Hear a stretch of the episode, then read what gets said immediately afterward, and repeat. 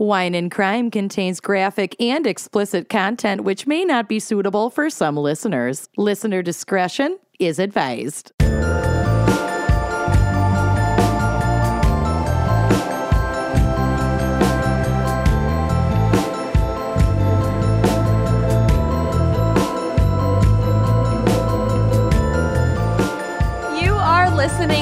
Wine and Crime, the podcast where three friends chug wine, chat true crime, and unleash their worst Minnesotan accents. Chug wine, discuss their bowels. Uh, yep, in detail. They're Eh, a aversion to Sometimes with visual aids. Show us the leggings, Amanda. I got my new leggings. Well, they're not new. They're old. Ah, so cute. Are those holes or is that just a No, pattern? they're dats. oh, They're I thought they were like dats. fishnet leggings. also, my office, I don't know if you can see it in this video, and I'm not going to move anything because God knows that will only destroy this progress. But my carpet is ripped up because I have water coming into my basement. Yay! Yay! So we're letting Oh. this air out and getting that fixed. Home ownership. That room spray smell that you way overdid it. It's actually perfect now. okay, good. good. So I have I have perfected the pumps. Only one pump. Mm-hmm. one, not upwards of seven, because you can't smell it yet, and then it still smells that way two weeks after you get home from a road trip. That's basically what you did to yourself with the gummies in Denver. Oh, a thousand percent. this hasn't kicked in yet. I, I'm Better a take woman two of- more. of impatience and abundance. We know this.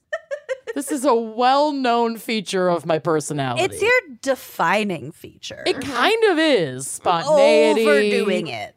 Overdoing it, regretting it, Overbearing. scaling back and recalibrating. Yes. Hopefully, learning my lesson. Probably not. Probably not. Anyway, that's me. Amanda's attribute. What's everybody else's attribute? Oh, uh, Ba- backwards, I'm Lucy. Uh, my defining attribute is offering to take group photos for people. Yeah. Yes. I'm Kenyon, and my defining attribute is that I will procrastinate by learning Gaelic. Yeah. Scottish Gaelic. Scottish That- Gaelic. Scottish you are Gaelic. really good at it, though. I'm really good at Like it. Like you Yeah. can't speak Klingon to save your fucking No. life, but you're Scottish Gaelic. Quite good. really good. So I will do literally anything to procrastinate.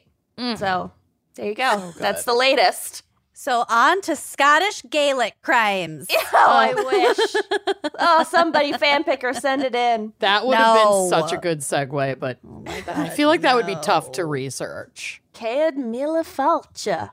Oh, oh, Jesus All right. Christ. It's so Well- good. I love it. it comes so naturally. It's unnerving. Yeah. It's incredible. It's weird. Okay, so this week we've got a very special fan pick brought to you by Sydney Wolf. Oh, Yeah. Oh. oh. We'll And- get to Sydney. Trust me. and Sydney has selected a very niche topic, but actually plethora of options to go with. I Who knew? Kenyon was complaining. I was- like, no. I literally, Ugh, no. Sydney, I'm gonna be real with you. When I saw the fan pick in the spreadsheet, I typed in as a note that Lucy would see, what the fuck? This is so dumb. Can we change it? I think your words were, what the fuck is wrong with people? yeah. And I explained, I typed back in our shared live spreadsheet, well, I'm the just going. I'm not getting involved here. which we will get to. Actually, I'll just i I'll just say it right now. Okay, so Yeah. Sydney, I have followed this fan picker I think for like a couple of years on Instagram, and it's because she runs an account called One Two Tenders, and it Yup. is a chicken tender review Yes. Instagram account. Once Lucy made that clear to me, I rescinded my snarky comment. Mhm. And then when I found my case, I was like, you know what? This Sydney bitch is a genius. Yep. She knows what the fuck Mhm. she's talking about. So Nine times out of ten, we see the fan pics and we're like, what? How? And then we get one of the recommended cases or dive into the research and it's like, like, oh, okay. This is bonkers. Worth it. Yeah. Yeah. Uh-huh. So just to just to shout out Sydney just a little bit more. Mm-hmm. Follow her account at one O N E underscore T O underscore tenders T E N D E R S one to tenders. And here is a quote from her regarding her love of chicken tenders. quote. Chicken tenders are the Taylor Swift of foods. No matter where you go or what mood you're in, they're always great and they put you in a better mood. Even my least favorite chicken tenders are still pretty damn good. When if that's that. not the Taylor Swift of foods, I don't know what is. I feel like people are going to write to us about their personal feelings about Taylor Swift. No, and I can't express don't. to you how little we want to hear that. it's going straight to Derek. but I agree with that statement. Yeah, I do too. And I actually think that comparing chicken tenders slash chicken nuggets will get to it to Taylor Swift is uh, completely appropriate. All right. Well, as we've said, it's chicken nugget crimes Yeah. this week. So, Lucy, oh no, not Lucy. It's me. only episode 2 whatever. I other remember one. things. Amanda, what's our wine crime pairing for chicken nugget tenders? Okay, so I switched it up. I Chicken had nugget tenders. chicken nugget tenders, chicken nugget What's wrong with me? crimes. I haven't even started drinking and I'm like exhausted Chicken nugget and out tenders. of it. Do you smell burning feathers? Is one part of your face a little bit slouchy? or hairspray? Do you It just smell smells- hairspray? It smells like toast. Burnt toast? toast. let's let's wrap this up so I can text your husband. No, it doesn't smell like check on you. anything because I have allergies and I like cannot breathe through my nose. I right think now. you're fine. It's just important for us to remember that uh, I just got back from a road trip and we've not recorded a regular episode in over two weeks. Yeah. So we're all It's gonna just, be s- slow going. we're getting back into it. Mm, all right. Chicken know? nugget crimes. Chicken nugget crimes. So I I had originally picked a different Winc wine. So if you ordered the uh, what was it like easy peasy lemon squeezy, that wine is awesome and you won't regret it. But I'm not actually pairing it with that. I got know. that wine. I'm giving you a switcheroo because once I wrote my case, which ish, y'all, Ish, y'all. I had to change it to Winc's Copycat Chardonnay Mm. because a lot of the time in my cases that we'll cover, what you're getting is not chicken. It's some sort of poor copycat or not even trying to be a copycat. Oh, Could be a human finger in there. well, we'll, get, to it. more than once then. Yep. so I was like, this is too perfect. Yeah. And I have to change the pairing. Quick reminder Winc Wine Club is an online wine club that delivers wine directly to your door. Or if you cannot legally receive wine in your state, Kenyon, Kentucky, to the Walgreens across state lines. Yep. Trafficking wine. I love it. Mm-hmm. They have an incredible inventory that changes all the time. I know I say this like every single time we feature them, but it's like now is always a fun time to check them out because they always have something new. And we're moving into summer, which means their rose portfolio is starting to expand. Yeah, and their white wines. Yes, it is such Spring a is wonderful. in the air.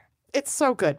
So check them out at trywinc.com forward slash gals. That's T R Y W I N C dot com forward slash G A L S gals.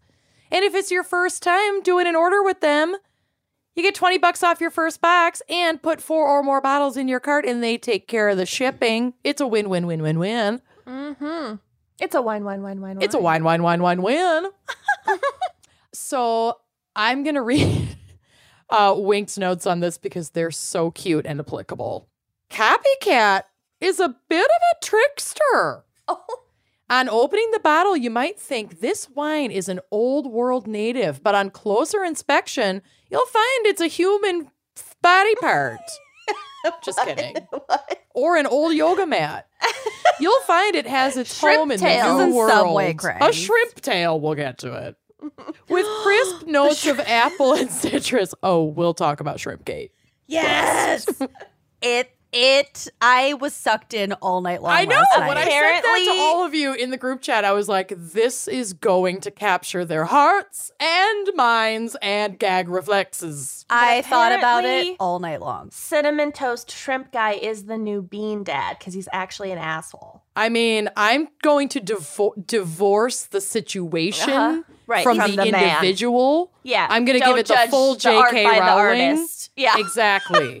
He's Topanga's husband, right? Yes. And the, shri- And a shrimp shithead. gate just appeared. It has no father. yeah. Okay, fine. I like that. That's how I approach that. Yeah, um, So this has crisp notes of apple and citrus, and you might think this Chardonnay can't possibly be from the same place that produces oaky, buttery whites that California is so often associated with.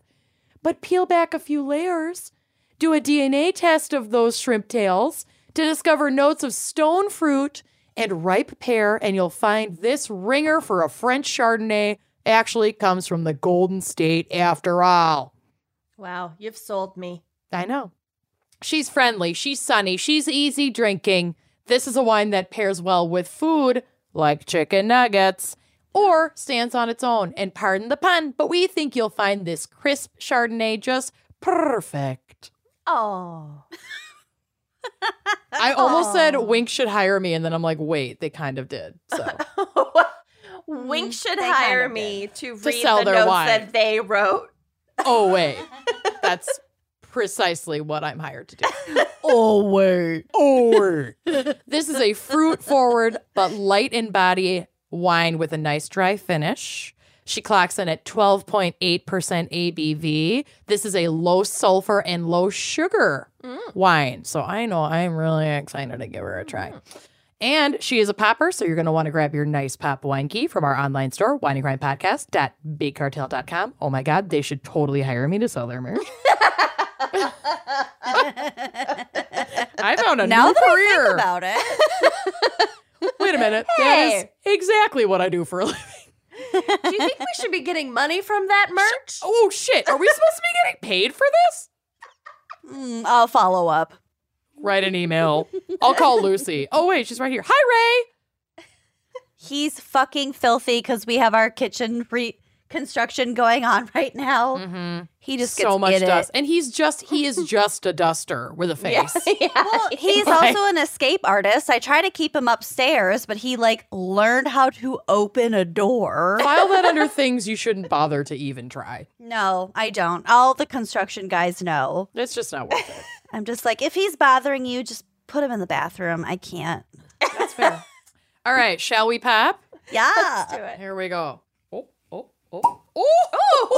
Oh! nice. nice pop. A little bit of a surprise. Using one of the new vintage Oh my glasses I got in Tulsa, Oklahoma. I'm So cute. obsessed with those teal and gold Those Tulsa tall starburst, boys. flat bottomed tall glasses. Mhm. Oh, she's a big, big gal. There we go. Oh, Yeah. oh, oh. all I mean, where the fuck am. I gonna go? it's 7 p.m. on a Thursday. Uh, you know where oh. I'm gonna go? Oh. To bed after this. Yeah, And I'm gonna sleep that sounds nice. like a drunk baby. and maybe the bathroom a couple times in Oh. between.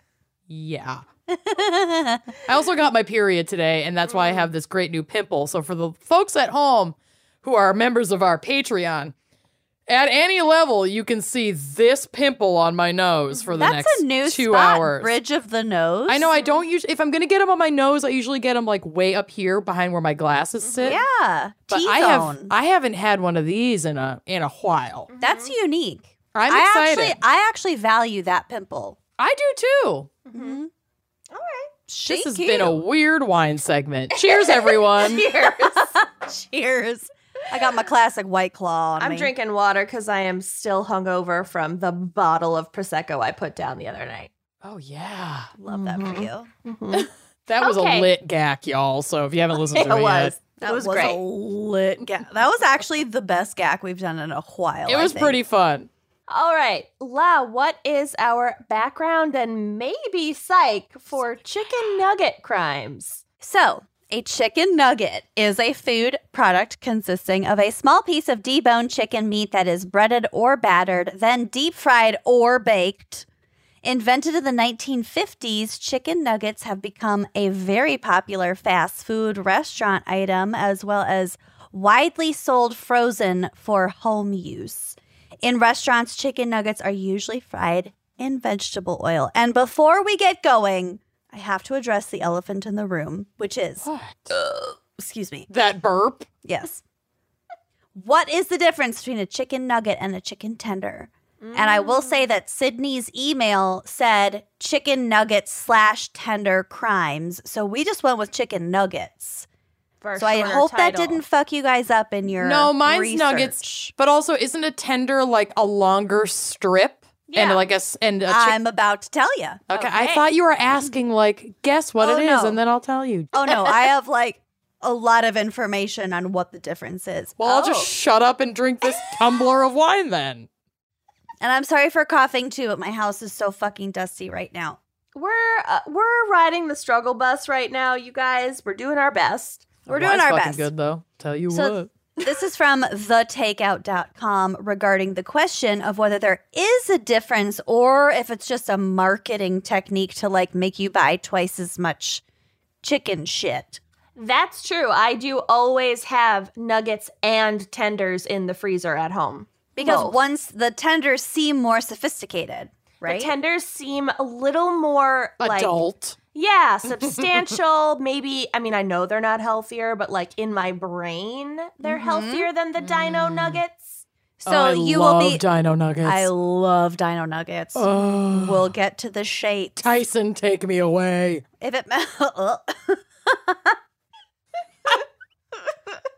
Kenyon, if it makes you feel better, there is a difference. So here's a quote from this thetakeout.com article. Tom Super, Senior Vice President of Communications for the National Chicken Council, explained it as such. Chicken nuggets and chicken strips, aka chicken tenders, are basically the same thing, they're just shaped differently. Most nuggets and strips are made from white breast meat, but chicken tenders differ because, okay, so I was wrong about that. Chicken strips, chicken tenders. But chicken tenders differ because they are an actual cut of the chicken. Yeah. So the chicken tenders come from the tenderloin rather than the breast. He Okay. added boneless wings aren't wings without bones in them. So as that I didn't even want to cover that guy in I think it was Colorado who like went on a rampage at like a city city hall meeting about saucy nugs. What? Did we all see this? No. Oh No. fuck, maybe I should have covered it. This was this was I, I, want feel to like say I like brought a this year up in ago. a.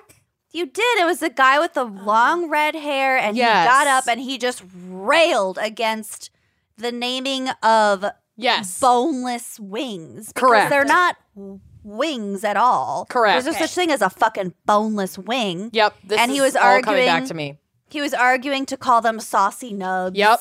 Yep. Okay. Yep. Okay. Yeah. Well, yes, yes, yes, yes. Okay, yes. I agree with that man.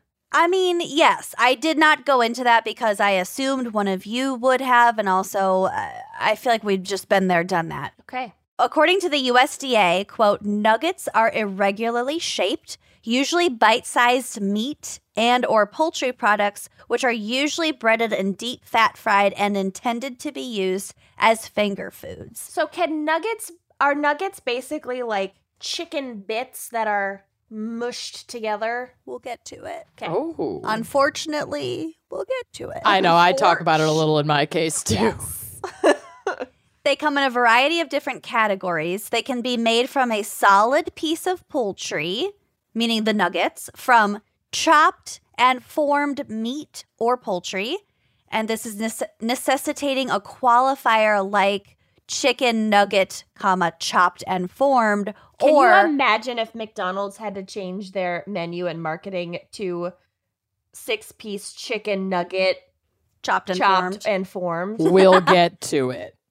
And also no, because it's a uh what's it called? A proprietary thing. which it's a McNugget. we'll get to it. Oh, Trust me. We'll fucking get to it. Maybe I need some wine. Which may then use the term nugget with a qualifier like breaded nugget shaped chicken patty. A study published in the American Journal of Medicine analyzed the composition of chicken nuggets from two American fast food chains. It found that less than half of the material was No. skeletal muscle Mhm. with fat occurring in an equal or greater proportion. Other components included epithelial tissue, bone, nervous tissue, and connective tissue. Uh, I'm The feeling author- actually sick. The authors concluded that, quote, chicken nuggets are mostly fat, so their name is a misnomer. I used to really love chicken nuggets, and I every still time I got the boot shape, I was happy, and I thought of Jessica. Oh, I yeah. still love them, and the even boots, though the diamonds, this research was foul, literally. uh, it ran afoul. I still. l- l- I, love nothing. chicken I'm so gross that nothing will make me stop eating this garbage. Chicken Nothing. patties are Way worse. disgusting. Way worse. I'll chicken eat it all. tenders are pretty great. quite honest quite honestly like as soon as that this american life came out about the bunghole calamari Oh, I just wanted more of it. Yeah, I, just didn't wanted give a more shit. of it Yeah. i don't care I'm like, good like- on ya for making a very like readily available product that's going to be comparable, and it's all about the dipping sauce anyway. Who cares? exactly it's a vehicle for sauce what do you eat your care bunghole. what the fuck do you put in your body i'm currently drinking a white claw who the fuck knows what's in here Honestly, fry up that bunghole and it is going down this gullet. I do not care. Neither are kosher anyway, calamari or bunghole. So. Get it? whatever i mean if you're shocked by the current like modern f- industrialized food process you're Get over it. Glow up. glow up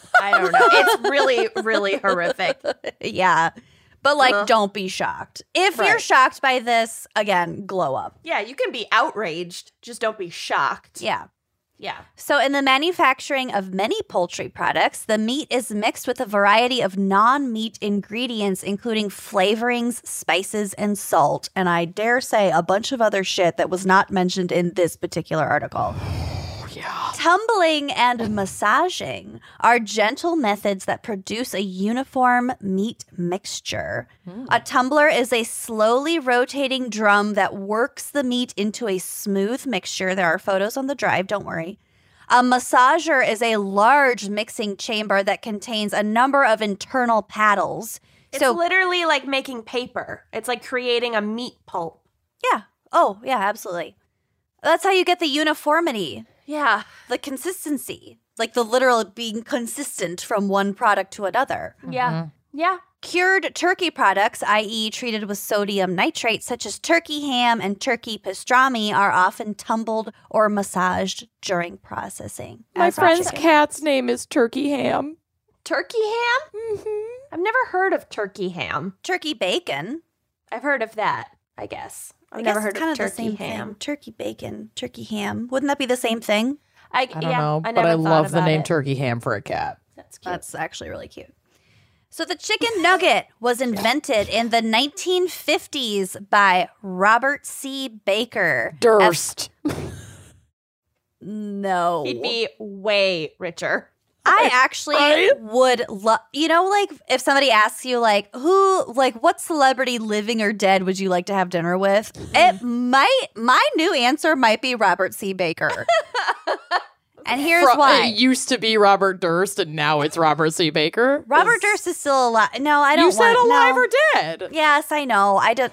Yeah, but There's you get more no bang point- for your buck if you choose dead. Exactly. True. Fucking exact. She gets me. When you're right, you're right. Can't argue with that logic. So Robert C. Baker was a foods or I actually don't know if he's still alive or dead. Whatever. I'm so sorry, Robert, if you're alive, but probably not because you were at like the height of your career in the 50s. And also, probably not because you are not listening to this show. if anyone knows for sure, let me know. So Robert was a food science professor at Cornell University. Ever heard of it? And the chicken nugget was published as an unpatented academic work. Hmm, what So- the fuck? So that, well, we'll get to it. This bite sized piece of chicken coated in batter and then deep fried was called the Chicken Crispy by Baker and his associates. Okay, that's cute. Bring that back. I know, right? Two problems the meat industry was facing at the time were being able to clump ground meat without a skin, like a natural skin, Mm. and producing a batter coating that could be both deep fried and frozen without becoming detached from the actual like meat slurry inside. Bleh. Baker's Baker's innovation solved these problems and made it possible to form chicken nuggets in any shape by first coating the meat in vinegar, salt, grains, and milk powder to make it hold together and then using an egg and grain based batter that could be fried as well as frozen. Hmm. Because this was an unpatented item, then whoever else picked up like the idea like this concept to make their own could make it into whatever fucking shapes they wanted such as dino nuggets Mm-hmm. Boots. boots circles Diamond. diamonds etc so baker actually invented a bunch of cool shit and this is why i would want to have dinner with him probably a dinner of uh, fowl. Chicken nuggets. His inventions. His Accredi- hits. Acc- His greatest hits. hits. Accredited to him are more than 40 poultry, turkey, and cold cut innovations, making him the George Washington Carver of poultry. Sir, your fetish. Yeah, he was really into Sir, you're play- foul. playing with his Foul. meat. He was into playing Sir. with his meat. Your meat. In addition to creating the chicken nugget, he is also responsible for a revolutionary way to bind breading to chicken. This So, I need to know bless. because when I do it at home, even with like an egg wash, all the shit. It's hard. It's It actually crumbles really. off. It's hard to do on your own. You, you it's need so like hard. the chemicals. If I'm being honest. Yeah, I only have I have like the ingredients that are listed in the recipe to do it, but it's not it's not coming out like no. Why I No. always use glue. the other Gorilla Glue girl story is Kenyon breading her tenders. You're totally the other gorilla glue girl. The other other because of the shrimp guy. Mm. Okay, so Baker also co invented the machine responsible for deboning chicken and created the chicken and turkey hot dogs and turkey ham. Due to his contributions to the poultry sciences, he is a member of the American Poultry Hall of Fame. Where is that? I don't know, but I'm planning a road trip immediately. Probably the most famous kind of chicken nugget is the McDonald's version of chicken nuggets, known as chicken McNuggets. Mm-hmm. These are also like commonly, like McDonald's is commonly misattributed to inventing the chicken nugget, as, mm-hmm. as we now know. Mm-hmm. Obviously, not true. So if mm-hmm. you have that lie in your brain, cut it out of your mouth right now. It's to my friend, Dr. Baker. I don't know if he was a doctor, but whatever. Okay. So their their recipe was created on commission from McDonald's from McDonald's by Tyson Foods in 1979 and the product was first brought to test markets in Knoxville, Tennessee in 1980. Hmm. But McDonald's couldn't nationally introduce the chicken nuggets for 4 years because they couldn't find a big enough supply of chicken to match potential demand. Because their test market in Knoxville was like, fuck yes, give me more. so they were like, oh, fuck, we gotta find a bunch of chickens. it took them four years.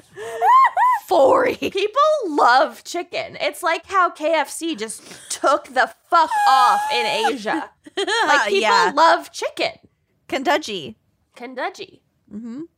I love that. So, oh fuck yeah! Oh, fuck yeah. McDonald's is like, fuck. We gotta find some more chickens. Oh my god! And they didn't even have their buttermilk ranch at that point, probably. Oh, it's just so American. I'm just a mayor. I can. I'm feeling truly blessed. Oh my god!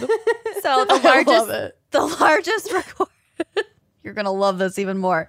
The largest recorded chicken nugget weighed 51.1 pounds. That's more than my dog. I know. she Or looks like 20 a chicken nugget. She looks or like a breaded chicken nugget. She Yeah, I really want it in metric. Give it to me in metric. In metric, 23.2 kilograms. Wow. and was 3.25 feet long or 0.99 meters. And two, May I ask why? we'll get Gotta to it. make it big. Uh, and two feet or 0.61 meters wide and was created by Empire Kosher, Oh, which I'm assuming is not a person. It's a it's a kosher. thing. You could have been describing like a meteor barreling toward Earth or a chicken nugget, and I would have gotten the same like fear in my eyes. Like that. That is like big Yeah. enough to survive entering the atmosphere. yeah, it could cause some damage if hurtled at the earth at a certain speed. Right?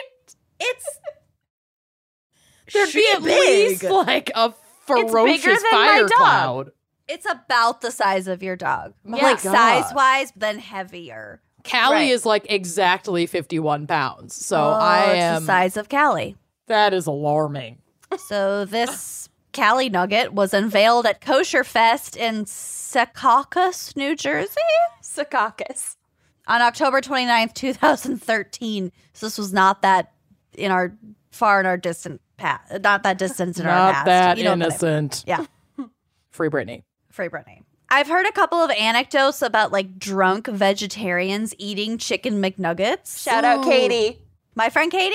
My friend Katie. I'm a vegan friend Katie, and I think she did this too. She I'm pretty sure my friend Claire also broke a long running either vegan or vegetarian moment, but not for chicken nuggets. I think she did it for a McDonald's burger. Oh, well, in China, our friend Katie, shout out. You guys met Katie in Philly. Oh Um, she, Oh, yeah. She's still a vegetarian. She's been a vegetarian her whole life, except Well, for almost. moments of weakness when drunk eating chicken nuggets in China. Okay, thank the you. This is not a thing. Too tempting for some of them. Mm-hmm. the chicken nuggets. And I don't know if it's like okay, so when I if I get chicken McNuggets, I al- I always get a side of the ranch, the buttermilk ranch, because for some reason their ranch is like fucking phenomenal, and I'm a honey also mustard gal. also Honey a side of the the sweet and sour. And I dip first in the ranch, then I coat the ranch dipped part in the sweet and sour, and it kind of sticks together. It's like the best. I'm I'm, honey a bit of a psychopath and I like them dry, Mm. but then Yeah. occasionally honey mustard. I'm honey mustard with McDonald's nugs. I am honey, just honey with Wendy's nugs. Oh. Wendy's has phenomenal Really good nugs. nugs. They're spicy. They're Like, they're know, like white- well, white you can people you can get them spicy or not. You can. Oh. I like the I like the plain. I like plain too. It's gonna be fiery coming out either way. I don't want to make it worse for myself. Okay, I'm a planner. Also, I don't know if uh, either of you have had the McDonald's chicken crispy chicken tenders, I have. I still prefer the nuggets. but they're oh, I don't know. Maybe I just had a really good batch. I've only gotten the tenders once because they're usually sold out like they're fucking shakes. But holy fuck, the McDonald's tenders that I had were fire. They were right. so good. Okay, so a couple of anecdotes about vegetarians getting drunk and eating chicken nuggets. Here we go. This is from October 2019. A woman has said she contacted cops after a group of friends made her eat chicken as a prank because she's vegan. That's Don't not do nice. that. Don't force Don't do anybody that to, to do your anything. friends. No, Yeah. it's not nice, but it's not cool. obviously it's not nice. But I think just the whole the way this transpired is Don't force your friends to do anything besides quit their careers and start a podcast. Exactly. touche. She said that she had not eaten meat since she was three or four years old, but turned to a plant based diet 10 years ago as of When it- This, 2019. this makes no sense. Now, at age 24, she said that recently she was at a party and got, quote, white girl wasted. That's when her friends gave her something to eat and she asked, Are these vegan? To which her friends replied, Yeah, they're Sunfed, which is like a like a chickenless chicken Brand. brand. oh, okay. I thought, okay. That makes more sense. I think this person was in the UK, I think. She said they didn't taste right, but because she was so drunk, she just dismissed it. The anonymous poster said, quote, I found out the next day when my sister sent me a message telling me to check my Snapchat or my friend's Snapchat story Mean. because this friend, like a moron or just a fucking bitch, put this Yeah. on their Snapchat. That's that was a bitch move, not a Yeah. not a dumb move. All of this is It was Not intentional. terrible. mutually Yeah. exclusive. Literally, all these people are assholes. Yeah. Have For you ever sure. taken one of those quizzes? Like, who's the asshole quiz? no, It, like, tells I you don't need a scenarios. quiz. My, I took one. I took one recently. And like, I really wasn't trying, but in every single scenario, my answer was like all of them. Like, I found a reason that everybody in the scenario was the asshole. And then, like, the results came back, and I was like, always kind of wrong. So was it determined that you, You are the asshole? the asshole. Tell them what you did. She's the asshole in at least part of every scenario. Okay. But accountability will not be taken. It's No. always going to be a shared responsibility. Yeah, no. So, quote, the Snapchat it. the Snapchat story the Snapchat story was them showing the nugget packaging, then showing them giving them to me, including the conversation where I asked if it was vegan. Then later, them mocking and pretending to be me when I found out that I ate meat. So things like fake crying and yelling, but the chickens! Yeah. So this It's person really fucked up. has asshole friends. Oh, and yeah. also, this person is an asshole for calling the police because what are they going to do? about Probably it? not a police situation. This is not a police matter. No, but right.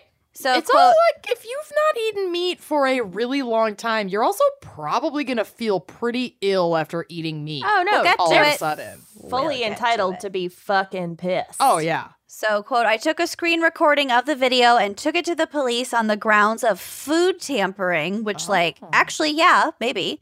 And now three of my ex friends are facing charges. Mm-hmm. She said that she barfed the next morning after she found out, and her friends still accused her of overreacting. actually, I don't know if she barfed. over, but I don't know if she barfed after she found out. Actually, she she barfed the next morning, and her friends were like, "Oh my god, get over it. You're fine." Mm-hmm. Well, she was also really fucking drunk. right. So it could have been a combo, but been. She added didn't in help. She added, in my view, they took advantage of my drunken state, tampered with my food, and then publicly publicly humiliated me. In their view, it was just a prank. I mean, bad what she described was a bad prank. Yeah. It's a bad fucking prank. I still don't think that it necessitated police involvement, but like, don't fucking do that. Just don't. No. What's the no? Yeah. People have their own values for their own reasons. Don't. Yeah. Don't. Just don't do that. Mm-hmm. just don't. Okay. So this other anecdote is from just a couple weeks ago. A woman has been left devastated after her relationship of three years ended spectacularly all over some chicken nuggets. The unnamed 22 year old took to Reddit to outline a bizarre turn of events which caused her vegan boyfriend to dump her. She said that she had recently converted to veganism, but c- just couldn't shake her cravings for chicken nuggets. Fair, The- but then that's also not converting to veganism. Right. I hate to break it to you. Yeah. I mean, she was converted. acting as a vegan. She just had these, you know, that doesn't mean she's not a vegan. That just means that she has, she's changed her diet and she's I having. think if you still eat chicken nuggets, that means you're not a vegan. at this point in the story, Just- all just she was having was cravings. She's having impure thoughts. Oh, Yeah. Okay. Okay. Okay. yes. Okay. At I was. this- I at this eating it. point, at Got this point, she just had just the craving. crazy cravings. Okay. Okay. All right. The anonymous, but then it all changed. The anonymous poster said she would leave their shared apartment late at night, claiming to buy groceries, when really she would duck into her local McDonald's and nab some McNuggets. Okay, Well, so I was right. So she is eating that. I yes, was right. but as far as I had read at the time, you were. Can you send her that "Who's the asshole" quiz for me real quick?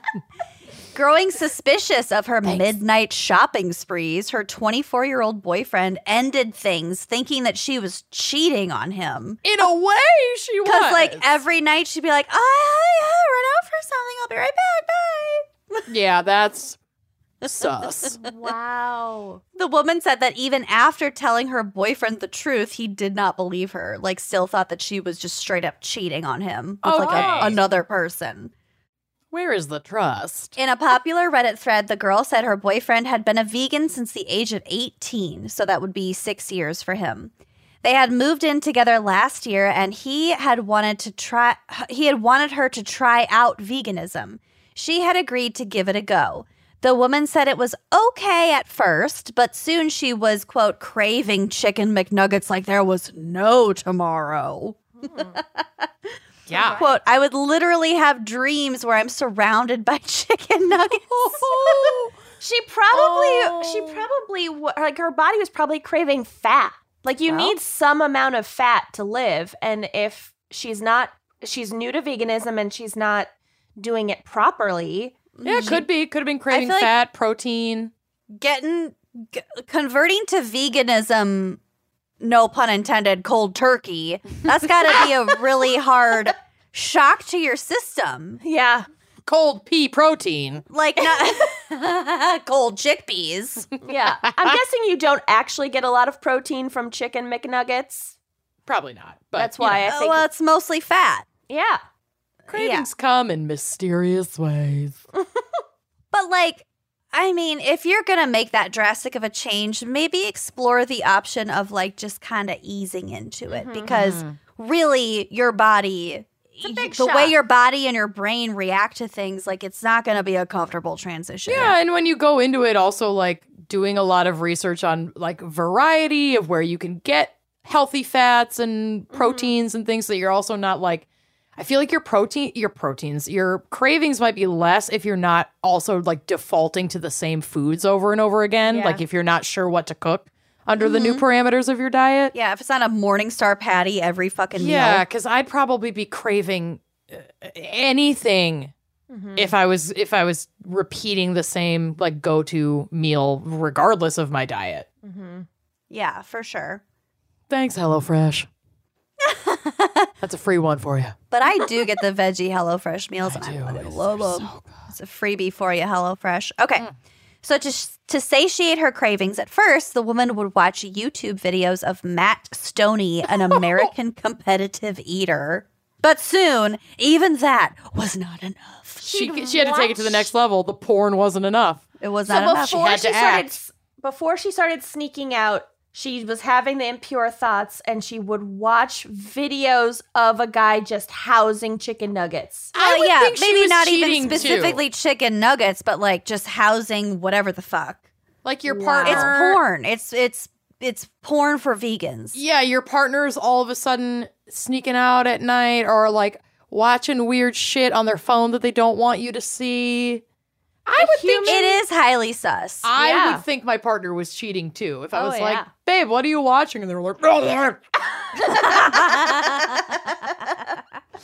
and then it's just a guy eating chicken nuggets. And I'm like, okay, oh, we're booking a therapy appointment. Oh no. We're like encroaching into like eating disorder territory, Yeah. and I do not want to go there. Yeah, this. no, this is I mean like a feeling cheating little- thing. I know, but like i- Uh, it's adjacent Yes, to and. EDs. Yeah.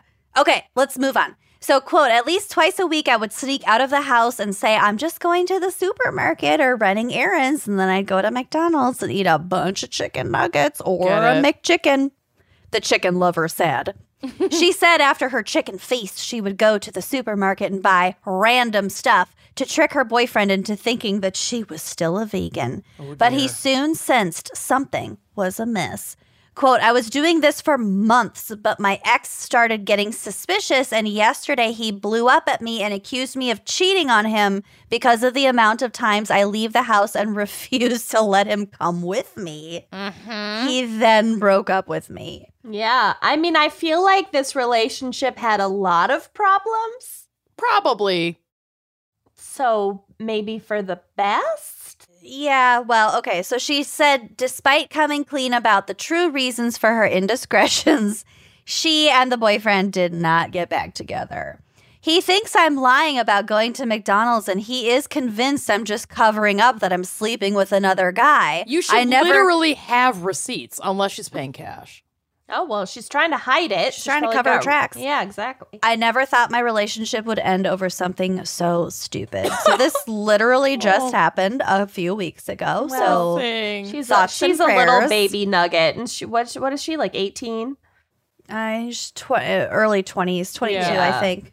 Oh my god. yeah, 22. All right, But don't be too sad, all you vegans and vegetarians out there, because there is hope on the horizon. This is from a March 2021 Wall Street Journal article. So this the uh, the uh, the context of the article is about a, a a person who has been vegan for several years, and they try this new vegan chicken nugget. Quote, the flesh didn't come from a bird with feathers, a beak, and a brain. Instead, chicken cells were steeped in a nutrient solution and grown in a bioreactor in a, in a Singapore manufacturing facility. so it is This- chicken, but It it's is like chicken, but just the meat, not Nothing the died. Animal. Yeah, nothing Right. died. Okay, The cells were cultivated from those of an actual bird, but no poultry were killed to make the meat. So, what was once a philosophical thought experiment for vegetarians, when the technology arrived, would we eat kill free meat? Mm-hmm. This is now a question that some of us are actually having to contend with. Mm-hmm. Cultured meat has been in development for years, but it only became commercially available in December of 2020 after Singapore, the city state of 5.7 million people, became the first country in the world to authorize its sale. So far, supply is limited to a private social club that offers a dish of cultured chicken nuggets for $23 wow. and has served it to around 200 people so far.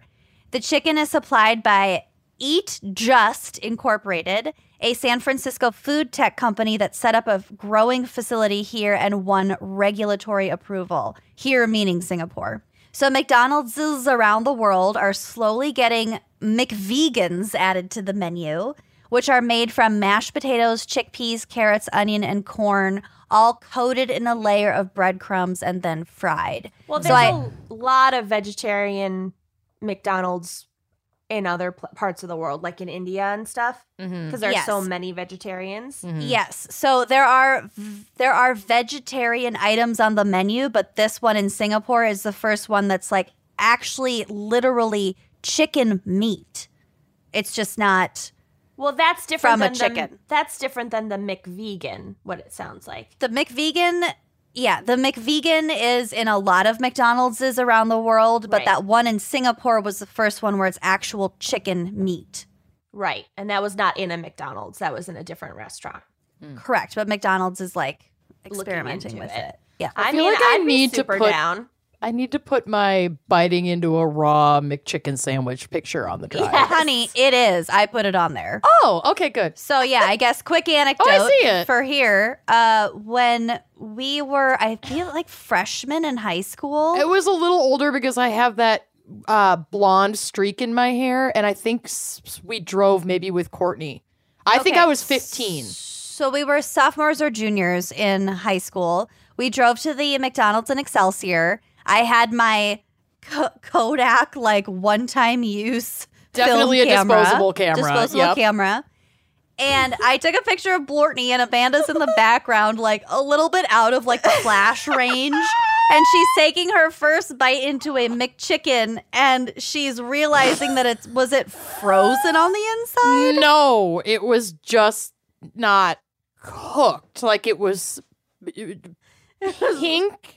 Like you But can it's, it's not raw chicken because all that shit is actually cooked. They just have to heat it up when it gets something there. was not right. Something was not right. But the look on her face, she takes this first bite and she's like, "Oh God, what have I done?" And I captured it in that exact split second. It's My one of my favorite photographs. My face, my eyes are only pupils. I'm so dilated. yeah, I am fear. several The centimeters the dilated. fear in your eyeballs. I- so That will be that will be on the blog. It's, one of my Oh favorite my photos. God. It's really good. It's so good.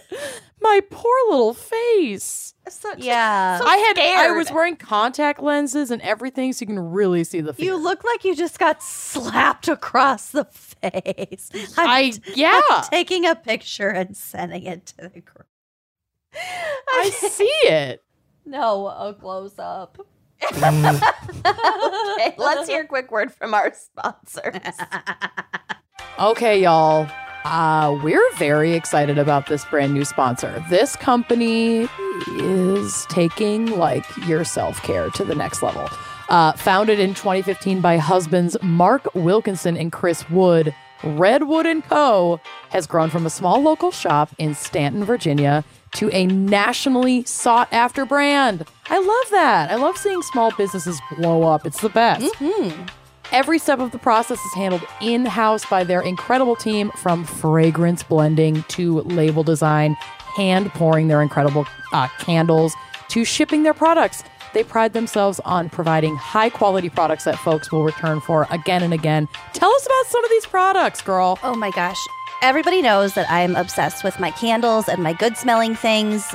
I've mm-hmm. always loved candles, but especially at the start of quarantine over a year ago, I was like, you know mm. what? I don't have a lot of like joy in my life. So I want Yeah. every single room in my home to just smell amazing. And mm-hmm. Redwood and Co. absolutely delivers.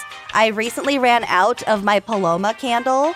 It's one of their new mm. spring scents, Paloma. Oh my God, I couldn't stop. I, I took it around with me to every room that I was in. I was absolutely huffing obsessed. it. I'm, I'm huffing my Paloma candle.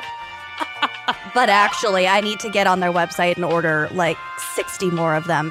Mm-hmm. These are hand poured, small batch home fragrance products using soy candles, room and linen sprays. Hi, I have the Delight room spray. Mm-hmm. It has those overtones of like grapefruit, mint. It smells like quite citrusy, but also really sweet. And then as it sort of mellows out, you get into those more earthy, like neroli, cedar, mm. sandalwood. Oh, trust me.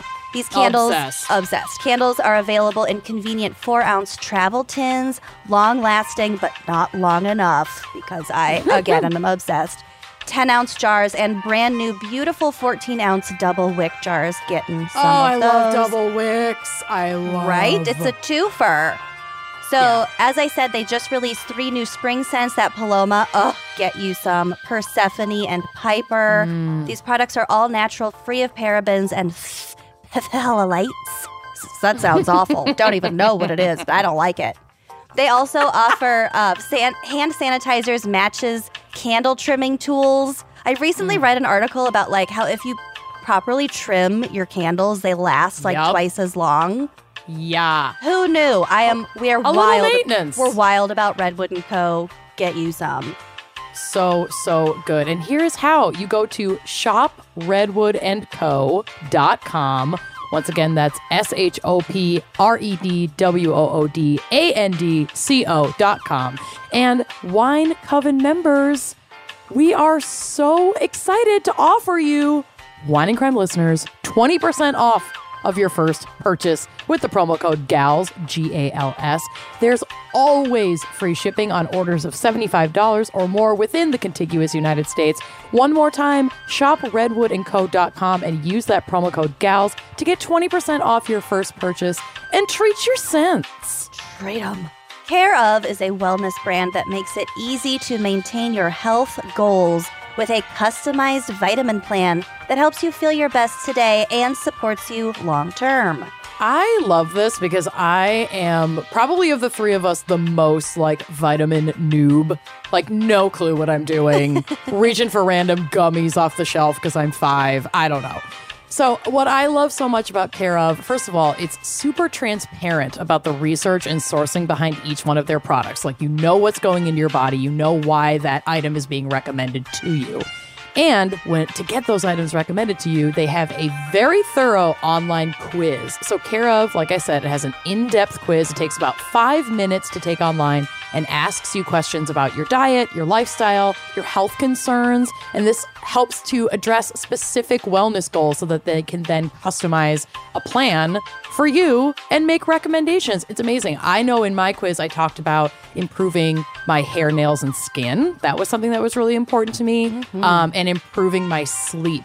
And so they recommended some amazing vitamins, and I have definitely noticed changes. It's amazing. And you know what?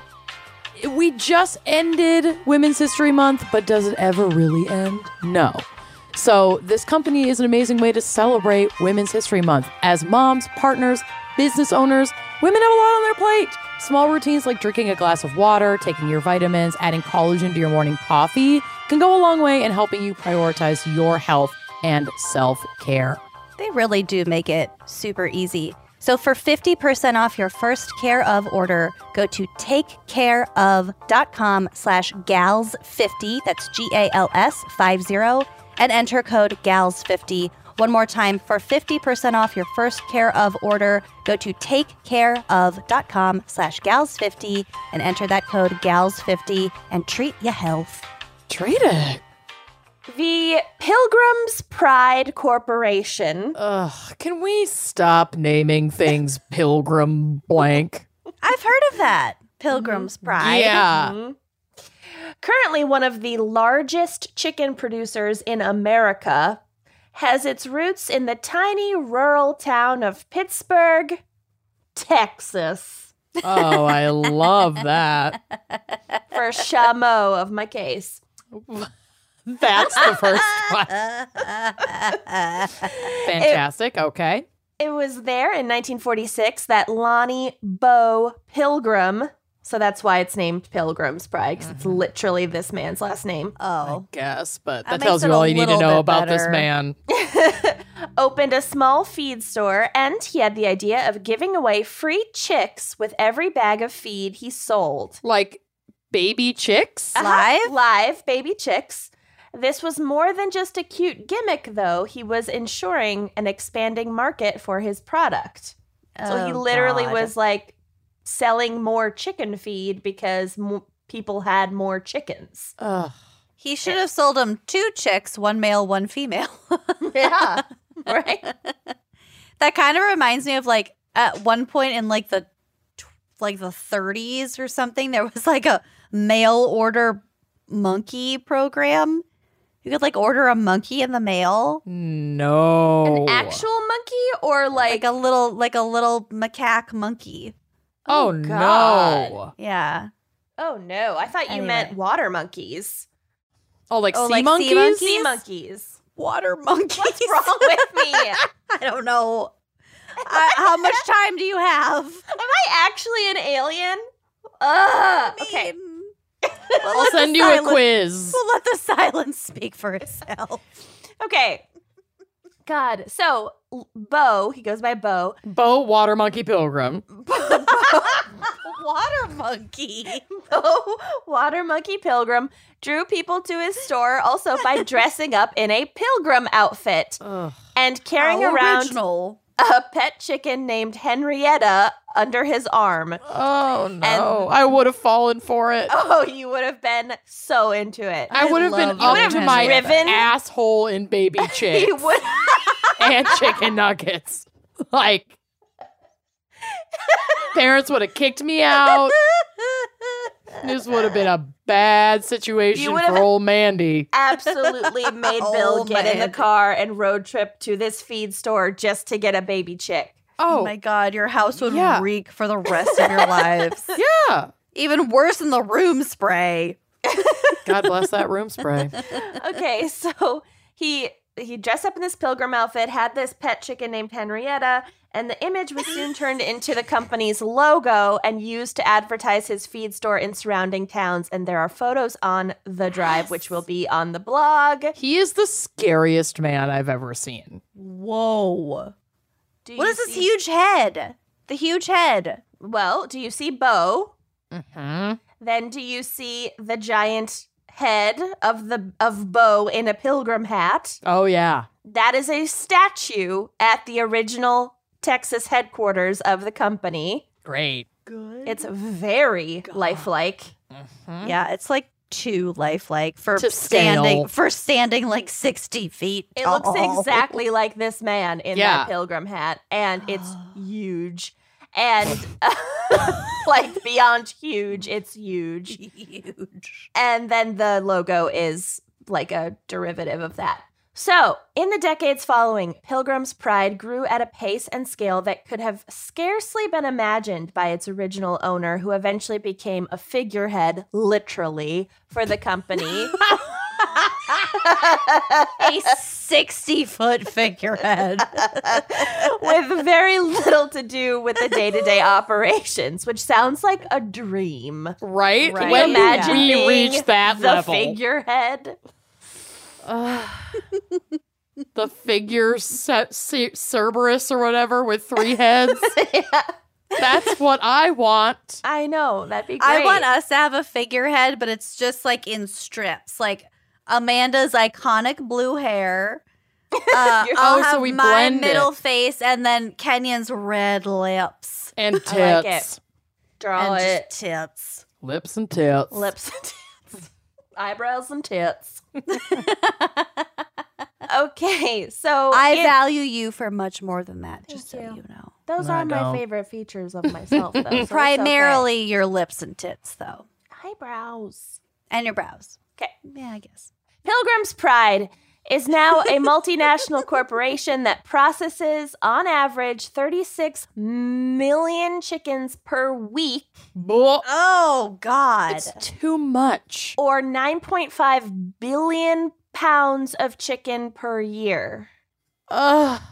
It's Okay, so I. I was gonna order some chicken nuggets or chicken strips or tenders to like eat during this episode, like as a as a gag, but But then I No. gagged. but yeah, then I gagged. yeah, no. Most of the processing plants are in the US, but business operations are currently based out of Sao Paulo, Brazil, because a majority stake in the company was purchased by a massive Brazilian corporation in 2009. Okay. Pilgrim's Pride counts among its clients Kentucky Fried Chicken, Hello. Walmart, Wendy's, and Oh. Costco. Well, shit. So you have literally definitely eaten these. oh, I'm chickens. sure. Wouldn't Yeah. doubt it. Yeah. Quality chickens, honestly. But over the past few decades, the company has had its share of scandals, the most significant of which was probably a 2004 undercover operation by PETA that resulted in video evidence of employees at a West Virginia plant exhibiting extreme cruelty to the chickens. Mm, yeah. I'm not gonna go there, but like no, I don't want to. throughout this episode and this case, like chickens are very much harmed yeah. and it sucks and I'm sorry. KFC, after this scandal broke, KFC threatened to pull their business as a result of this video, but Pilgrim dodged that bullet by, quote, offering ongoing animal welfare training to their employees. And then Right. KFC was able to be like, okay, well, they're doing something. It's fine. I can sleep at night. and nothing changed. Everything just went on as before. Mm-hmm. That is until 2015, when something sinister and mysterious began occurring at Pilgrim Pride Chicken Farms in Clarendon County, South Carolina. I love a sinister chicken farm I love a Clarendon County. and a sinister chicken parm. Oh. also, for everybody listening, we know about the chicken coop murders, that Mhm. classic case. We have covered it already Yeah. on a different episode. So this is not it. So don't email us about the chicken coop murders. We've done it. Yeah, Okay. we Okay, get it. We've done it. we've done it. Early in the morning of February 17th of that year, 2015, a man named, I'm going to say this wrong, but I'm trying, Colonel Sanders. Hong Sun Win, I was way off. was awakened by a frantic phone call from one of his employees. Win, who goes by the nickname, like the anglicized nickname Sunny, mm-hmm. was a struggling chicken farmer. He raised birds on contract for Pilgrim's Pride, and I will explain what that means. At first, the setup sounded ideal. Pilgrim's Pride would provide the chicks and the food, And all Sunny had to do was provide the shelter and raise the birds until they were ready for slaughter. Like you're like Okay. babysitting. It's a foster program for chicken meat. Yeah, basically, yes. But in practice, the arrangement was far from simple, and several years into it, Sunny was now over $2 million in debt to Pilgrim's Pride. Oh my god. How? and That's a lot of that's not that's not an atypical amount of debt for the average chicken farmer in the US today. what? How? It's bad. Why? It's basically like the new sharecropping. Oh no. Yeah. Oh, like indentured servitude. Yeah, it's really bad. It's really bad. So, anything going wrong with his chickens could mean catastrophe for Sunny. And so, yeah, because then Perdue or not Perdue, Pilgrim's not going to buy them back. I guess. well, we will get Yeah. we will fucking get into it. Yeah. So, when Sunny received that early morning phone call, he immediately raced to check on his birds because that's like his livelihood and his only hope of ever getting out of debt. Mm-hmm. even though that's a slim hope. When he arrived at uh, the first two of his chicken houses, what he found was far worse than anything he could have imagined. Oh no. Oh.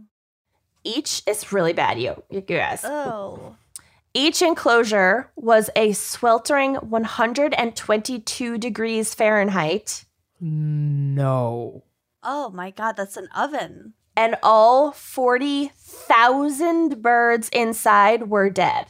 Oh like they they they They died because it was too so hot. they died Yeah. of like the heat and they I mean they were basically like partially cooked alive. Yes. Oh. Oh my god. Fuck, that's so gross. Oh and it was February. So, like, if it had been the summer, it would have gotten even hotter in there faster. so what's- this wasn't a natural Oh no. heating. What's more, Sabotage. It soon became clear that this was no accident. Mm, shit. All right, here we go. We're in this now.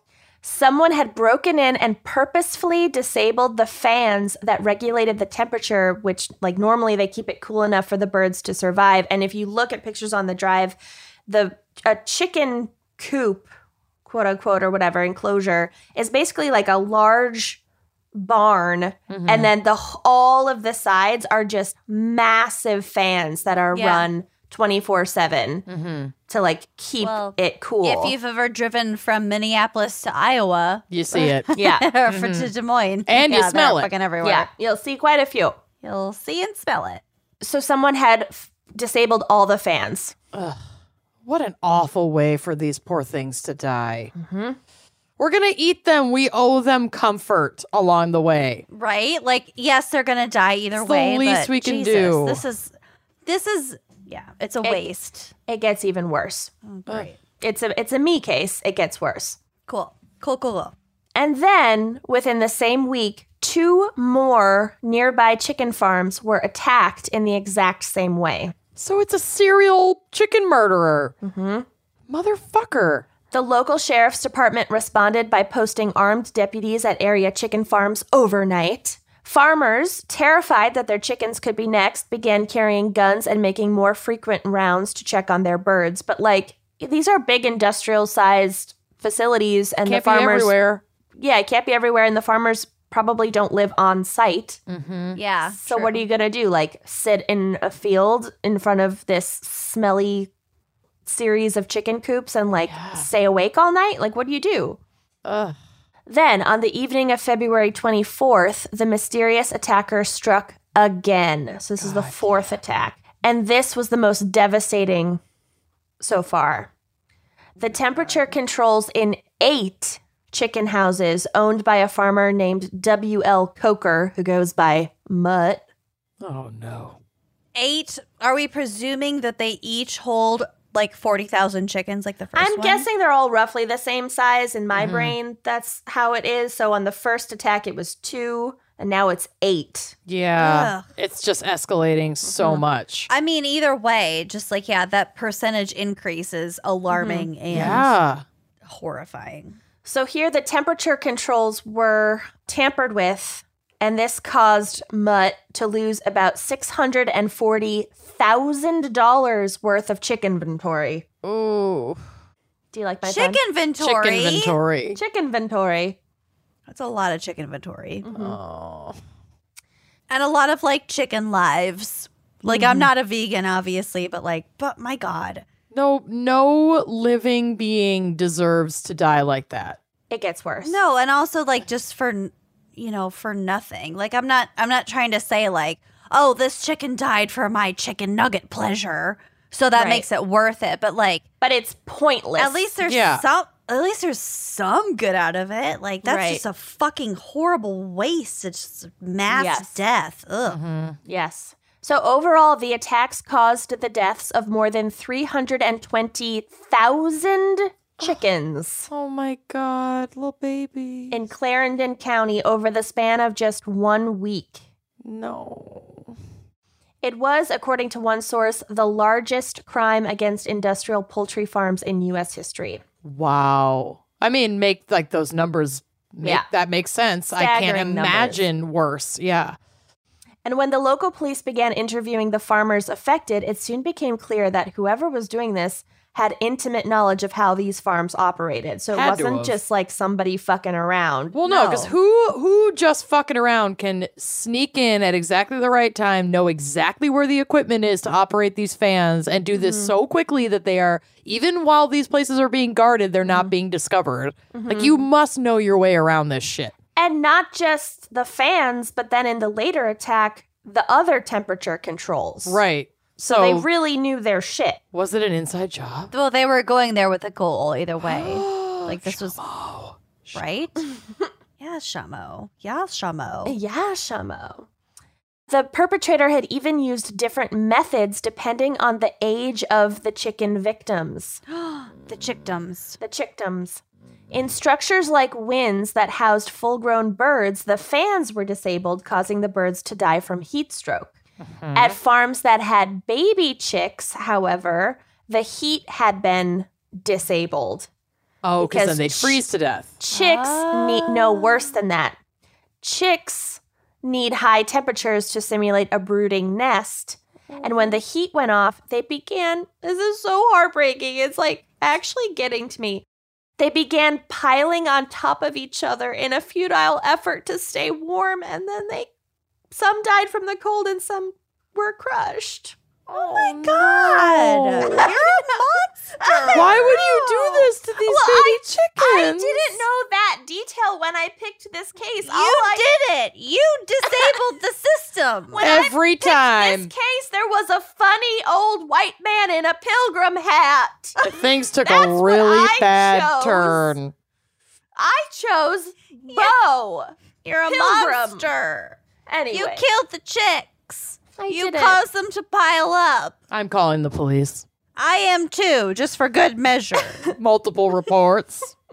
So, furthermore, the perpetrator had known how to disable alarm systems meant to alert the farmers if temperatures went outside of an acceptable range. So, they really fucking knew their shit. yup. So, there seemed to be only one possibility another chicken farmer had carried out the attacks. Knew it. Unfortunately for investigators trying to figure out which local farmer had a motive for sabotage prov- proved to be complicated because, as it turned out, all of them had a motive. Oh, of course. Oh, Of no. course. Win a big ol' asshole. hmm What? Win? No. Well, eh, no. Isn't he not- the far the the owner's name? No, when was the first farmer who That got, got, it. fucked That got over. targeted. Clucked over. Bo. You're thinking oh, of Bo. Bo. Okay, Bo. Sorry. No, and he also didn't do it. Understanding why requires a bit of background information on how industrial chicken farming works in America. So this is getting back to the like what I'm calling a type of modern day sharecropping. The meat and potatoes. Wing and a prayer. Left wing in a prayer. Oh, God. So, journalist Christopher Leonard succinctly summarized the system in a 2015 Bloomberg article ingeniously titled, Who's Murdering Thousands of Chickens in South Carolina? Hey, sometimes we just got to be straightforward. Just get to the point. I I appreciate a headline that Don't tells bury you the lead, exactly dude. what you're gonna get. and I have one of those titles in my case, and I cannot wait to read it. Who's murdering thousands of chickens in South South Carolina. quote. Quote here's how it works. A farmer such as wynn borrows money to build a farm. Then he signs a contract with a company like pilgrims which is called an integrator because it owns virtually every aspect of production including hatcheries feed mills slaughterhouses and trucking lines which is a fucking monopoly. yeah exactly. I it's just- like literally a vertically integrated monopoly I mean, how could you avoid buying into that something like that though? Right. Uh, If you were Sunny, yeah. Like, yes, it's a monopoly, but like, But this is the What other this is how the system have? works, and it's Yeah. fucked. And I it's didn't know supposed about to any seem of like a sure thing and then fuck you over. So yeah. well, yeah. So pilgrims, like those types of companies, own everything but the chicken houses and the land that the chicken houses stand on. Mhm. The integrators deliver the chickens to the to the farmer. They bring the feed to the farmer. So they choose the chickens, they choose the feed, everything. They choose the amounts of each and even provide medicine for the birds if needed. So the farmer's sole job, quote unquote, is to babysit the animals and make sure the heating and feeding systems are working. If there's any emergency, they Just keep step them in alive. keep them alive. Mm-hmm. After about six weeks or so, the integrator picks the birds up for slaughter, sending the farmer a paycheck for his work. So that doesn't sound so bad, does it? Right. But Here's how it's terrible. in reality, the system is not at all that straightforward. In Mm-hmm. fact, it's pretty Byzantine. Instead, Pilgrim and, and companies These like companies. it Yeah. pays farmers based on a bizarre system that is referred to as a tournament. Okay. We're off to a really good start with Yeah. this. Like Got some it. hun- Hunger Games shit. We are Yeah. setting the scene. Fucking capitalism. Ugh. So, in the tournament system, the company pits all the farmers in a certain region, so in this case, this county, Great. against each other, making them compete for a set amount of compensation. So, they literally say, This is how much money we have to divvy out between all of you. oh my God. That's really, really fucked up. Uh-huh. Regardless of who actually produces the most for that company. They have, have all the power. They can they could name whatever amount they want. And then because of the forced competition between the poor farmers, people don't complain. That's wow, wow, wow, wow, wow. The way it works is that when the company picks the full grown birds up for processing, their total weight and the amount of feed each farmer has used since receiving the chicks is recorded. So basically, they're like, how much did we get for this much? How much output did we get for this much input? So that also Yeah. sets What's up the ROI? farmers to like ration feed as much as possible too, so that they are producing as much product as possible with as little expense to a company like Perdue who's paying for the feed. Well, I mean, they can ration feed, but then the weight won't be there. So it's really not in their control. Ugh.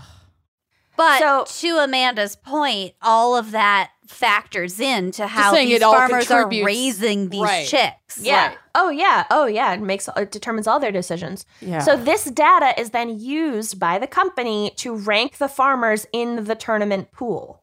The farmers that produce the fattest birds using the least amount of grain Mhm. are ranked at the top and given bonuses, while the farmers ranked at the bottom are penalized with pay cuts. yeah, well- because the because like you said, the pay structure is set. So Right?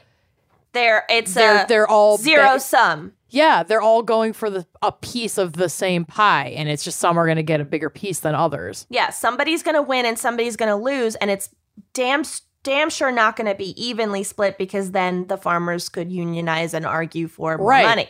And then farmers like Win or really any of them, like the cost of operation doesn't change. You just Oh. have to.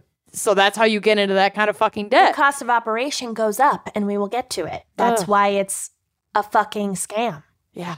So, while this might seem on the surface like it's at least somewhat based on farming skill, it isn't It's super not. Because the farmers have no control over the health or weight of the baby chicks that they receive. They're not picking the birds Mhm. or the feed. Right. So They're it's just- sandwiched in the middle of uh, one corporation that controls the outcome, uh-huh. Mhm. their income. Of Yeah. hundreds of f- farmers' livelihoods. This Yeah. is really fucked up. Ugh. so the two main factors that determine the success of the of the farmer is the the quality of the birds and the quality of the feed that they're given, and they're not in control of either of those. Either of those things. Yep. Mm-hmm. There have even been reports of companies retali- retaliating against farmers who agitate for better pay by providing them with sick birds or low quality feed so that they get Yeah.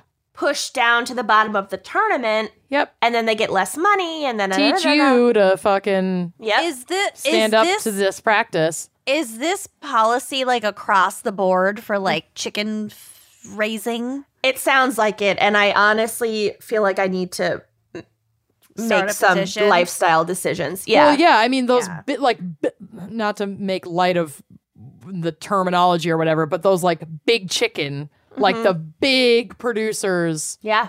And Tyson. it's not. Yeah, and it's not. I mean, we're learning so much about this too during COVID. Like, it's not just the treatment of the animals, but the also treatment the the treatment people. of the employees that work there. Mm-hmm. And so it is really important. A lot of whom are people of color. Yes, most of whom, most, of whom are undocumented people of color who mm-hmm.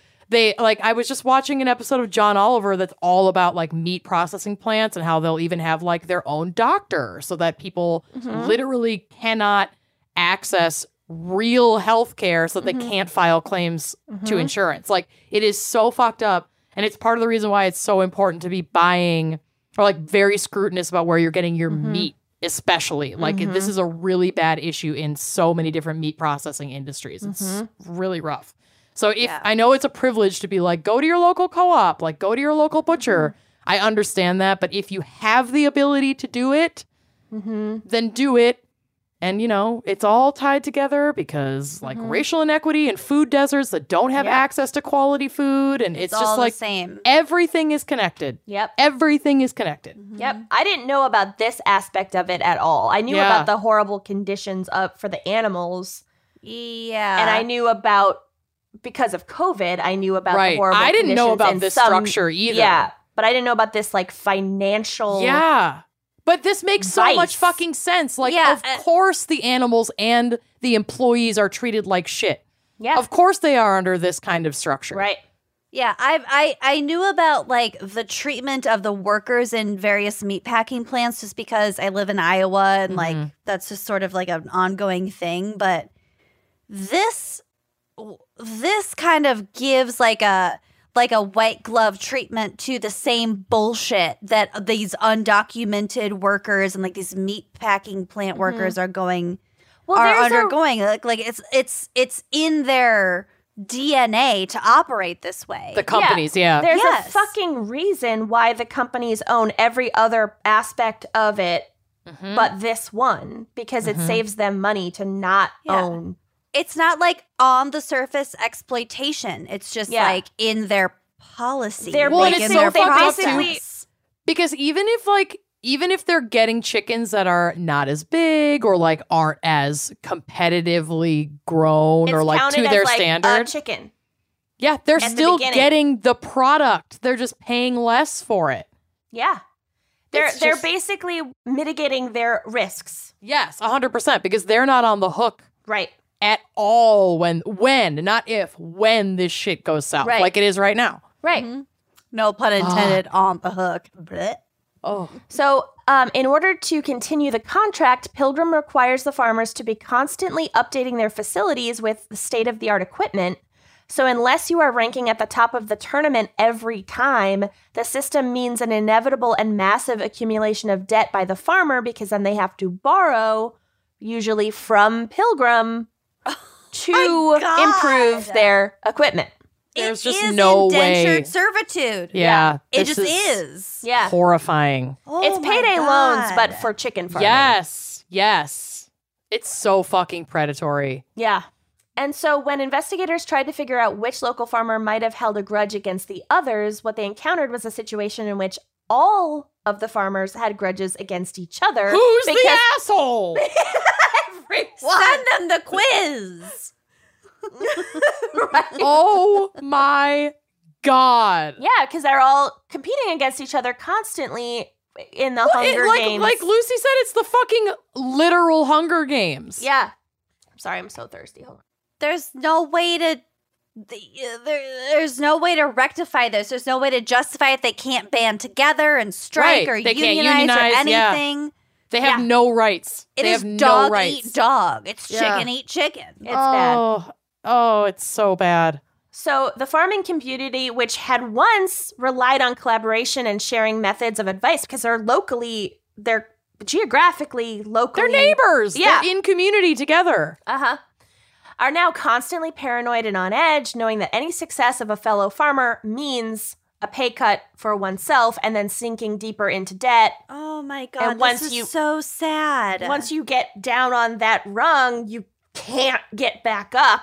Yeah. there shouldn't be like like that concept of like getting a piece of the pie Yeah. in American Mhm. the American mean, economy. Like, Like Kenyon said, fuck capitalism. Like this is a very good example of Mm-hmm. how destructive capitalism is on a molecular level because this is also destroying like humanity and community which is something that we are innately born with in our DNA like something that we thrive with as a as a society. Mm, and capitalism is shredding it. Yeah. and in, not in, to in- mention in, farming towns where it's like it's not like you live in a bustling city where where your community is super no, you large rely on anyway. your neighbors. You know and rely Oh. on your neighbors. Oh my god, this and is this so is not even devastating. broaching the uh, concept of all these wasted chicken. Yep, all the animal cruelty and waste. Yes, all the when we yes. already have such a food shortage and like r- and food waste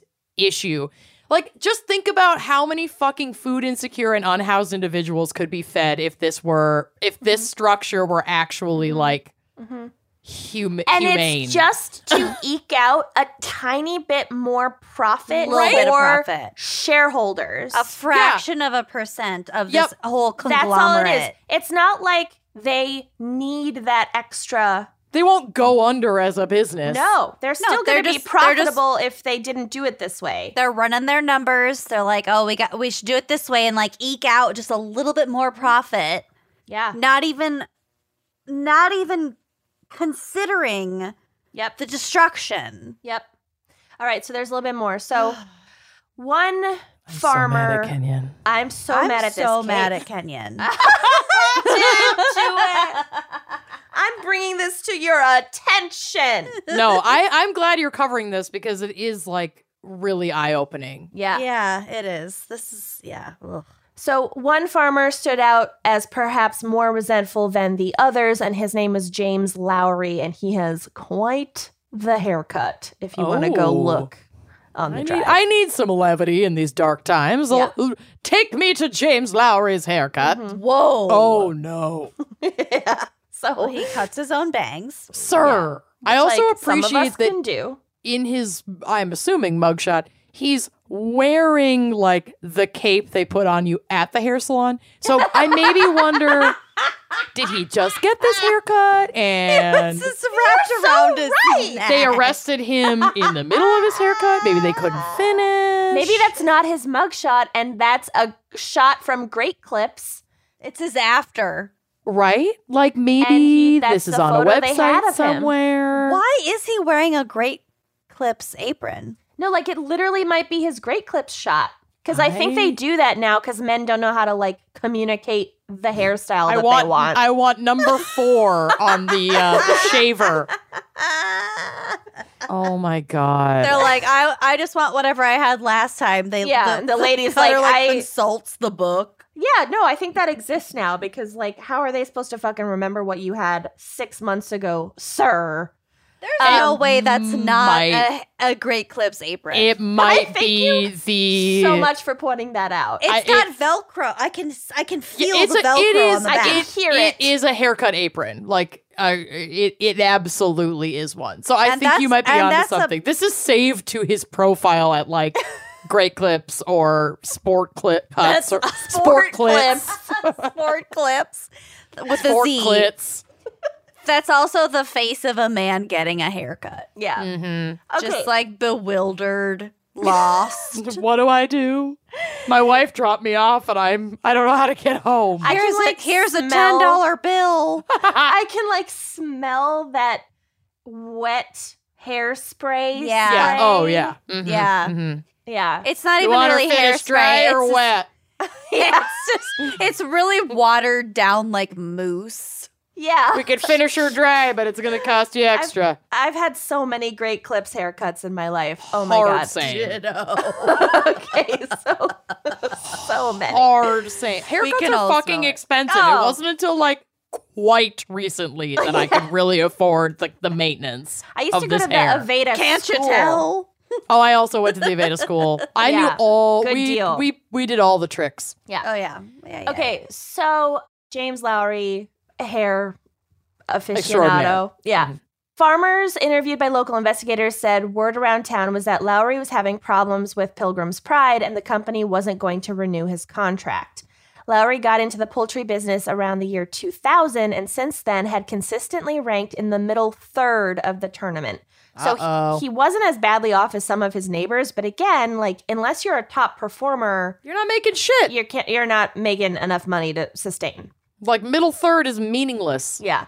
So in December 2014, after Pilgrim delivered a new flock of chicks to his farm, the company claims that Lowry neglected the flock to such an extreme degree that he was determined to have violated the company's animal welfare policies.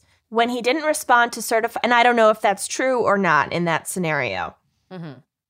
When he didn't respond to certified letters telling him what he needed to fix on his farm to be in compliance with the policies, they notified him that he would they would not be renewing his contract for the following year. So either he really was abusing the animals or they were trying to strong arm him into borrowing to improve his facilities. I could see that. I could also see them n- see not only strong arming him, but because the animal cruelty subject had like been in the forefront, they could also be making an example of him at the same time and being Right. like, "See, we're doing this Right. because he's not a top earner anyway." So they're like, "Fuck this, we don't care about this guy and his fucking chickens." right.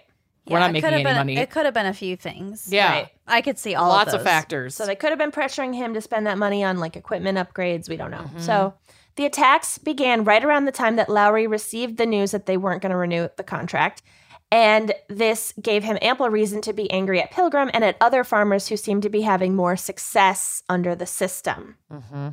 And like as an outs, well, he's you know an insider, but as a third party, you're like, you know, the grass is always greener. He could be looking at Sonny and being like, well, he is doing well, not knowing that Sonny is two million dollars in debt. right, Yeah. right. Police were not able to find any solid evidence, though, that Lowry had been in the neighbors' chicken houses, and the investigation hit a dead end. Color me shacked. Color me squacked. oh no. This chicken shit. Yeah. Meanwhile, the farms that had been targeted were continuing to struggle with the massive financial fallout of the attacks. A few weeks after Wynn's remaining birds were picked up for slaughter, and Pilgrim mailed him a tournament settlement sheet.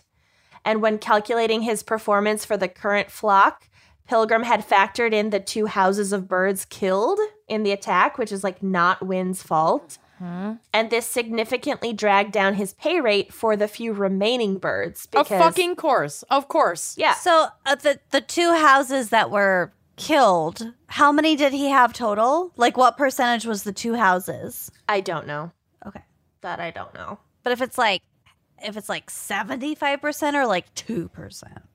I don't know. Probably not 2% at 40,000 birds. It's got to be significant. If But 40,000 birds has to be significant. It's yeah. got to be. It's but gotta be. regardless, like, this was not his fault. And Oh, clearly, yeah. Pilgrim is not protecting their workers in any Right. way, shape, or form by Yeah. just throwing him under the bus and going, well, sorry, nothing we can do. That is Right. the point. I Yeah. just I just kind of was curious about the you know, the Right. impact that that made. Yeah. Mhm. Well, the impact was that Wynn was now ranked at the bottom of the tournament, and his performance pay for that flock was a deduction of almost $13,000. So that's money that he now owes the company. So his No. pay was more debt. His pay was 13000 And he already of owed debt. millions His in debt. His pay was negative thirteen thousand dollars. Holy No, shit. Yep. no. Yep. I mean, really, his only option is like. I guess I shutter my business, my farm, and declare bankruptcy, and and hope Right. I can start all over again. That's Right. really fucking sick. There's a Yeah. really similar system in India with basically sharecropping farmers, and the rates of suicide of these farmers Oh, must be so high. is really, really high because they get in this situation and like there's no way out. yeah. Yep. Ugh. In April, police finally got a lucky break in their investigation of Lowry when a court order that they had filed to obtain his cell phone records finally came through, and the records placed him in the vicinity of all the farms that had sustained attacks on each night in question. Well, Got that lucky with him. break could also just be called basic detective work, but sure, gotta. yeah, basic detective work months later.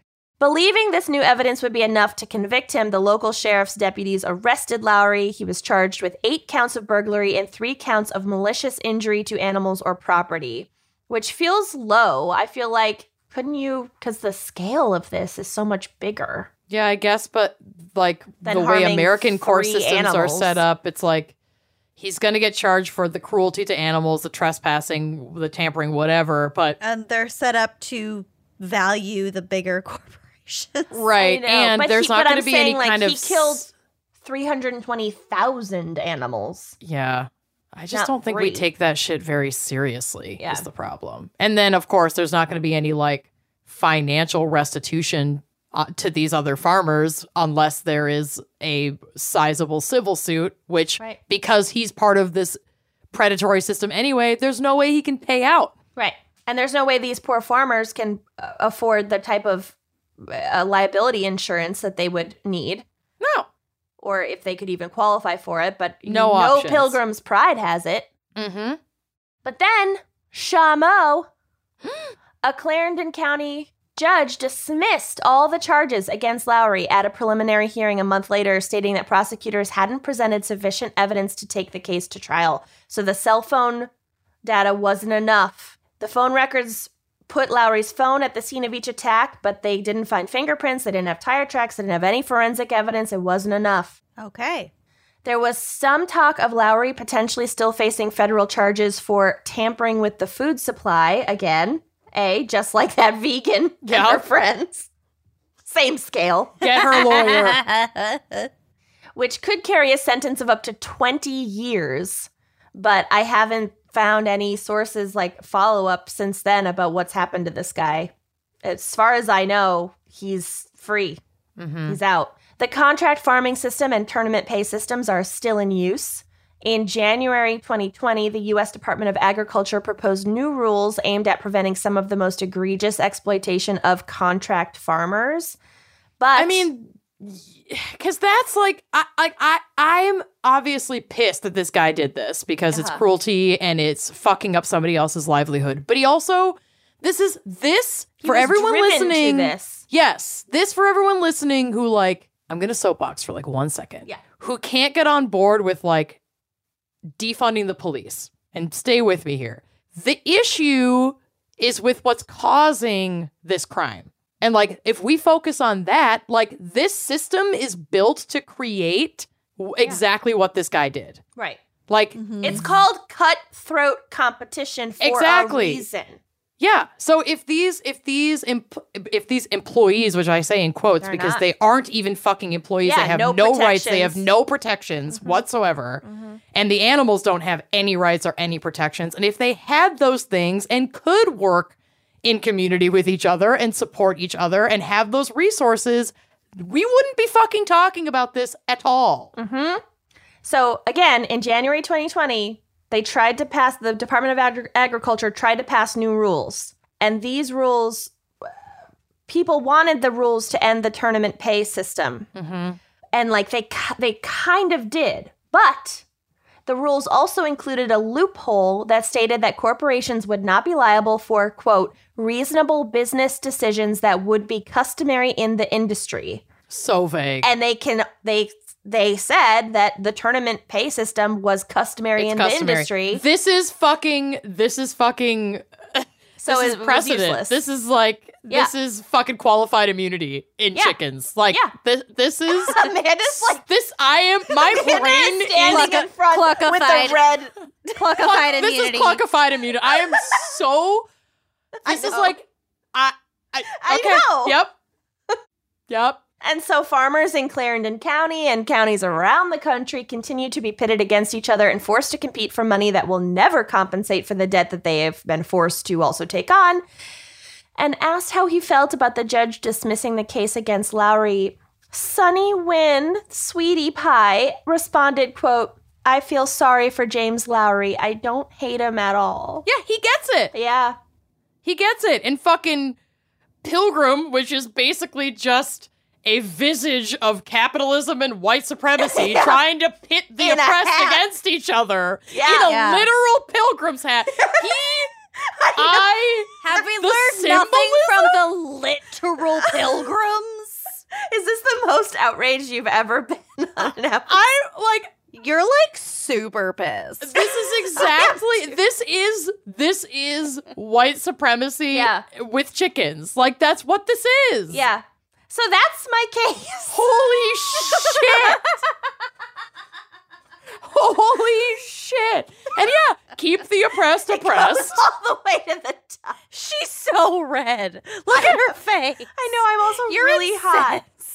Incensed. No, really hot. Amanda's face. Oh. Me? So red. I am just I mean, honestly, this is such like a clear-cut example of every fucking system of capitalism Yep. that is just destroying humanity. I know. This really made me I mean, I already like understood, but this like really just kind of clicked it all in my brain. Fucking Yeah. A. Uh-huh.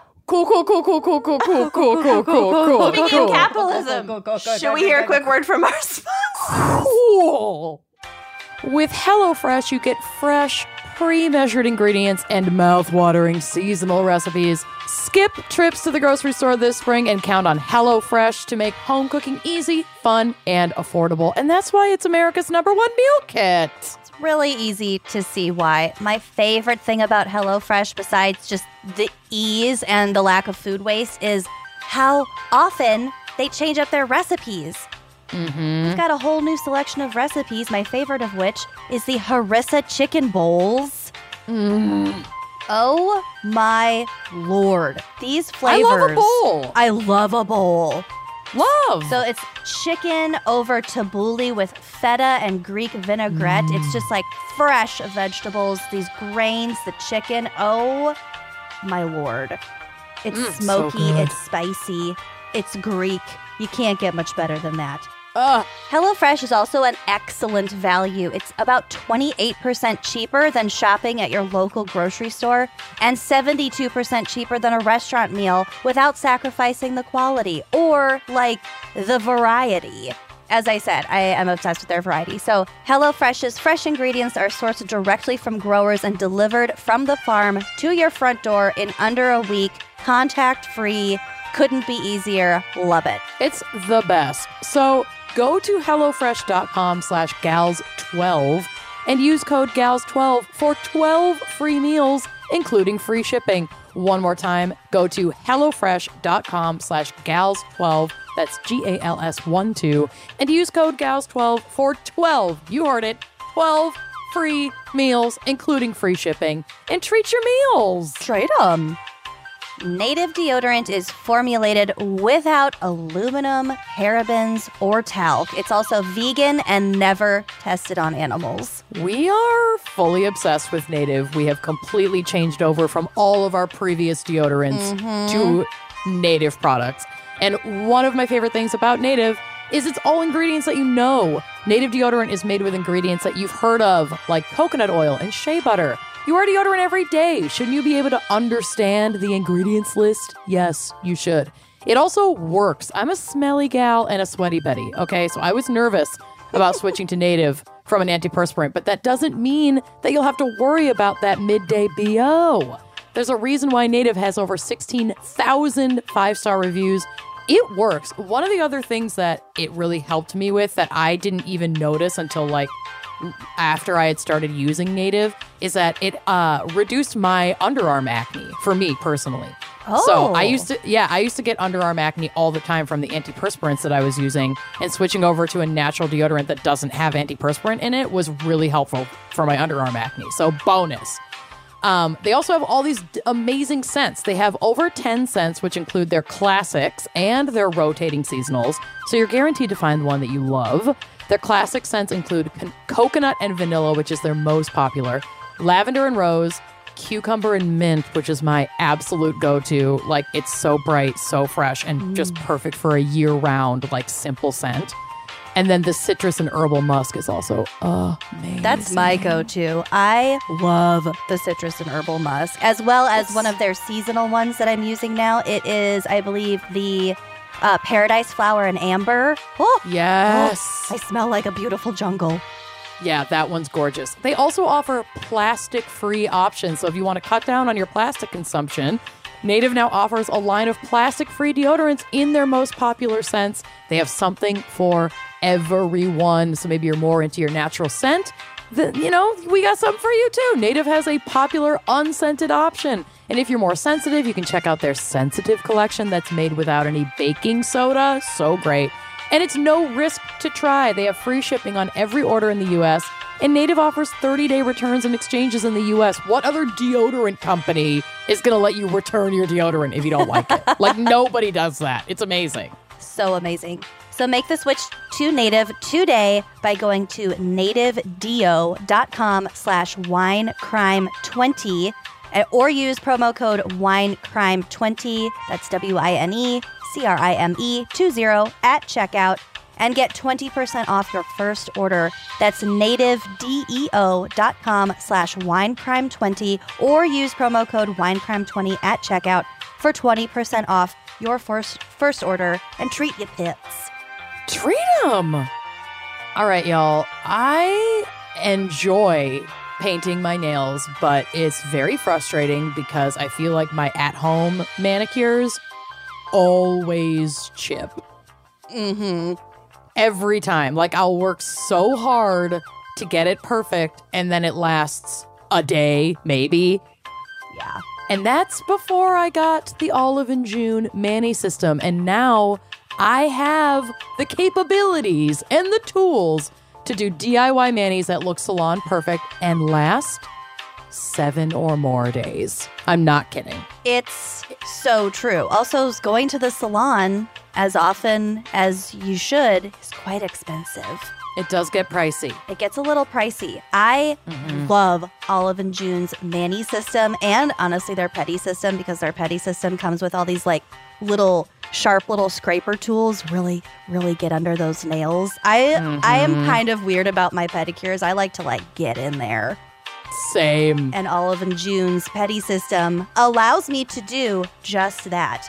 So the system comes with all the tools you need in one box. This it is so easy. It's only five steps. And it comes with this thing called a poppy.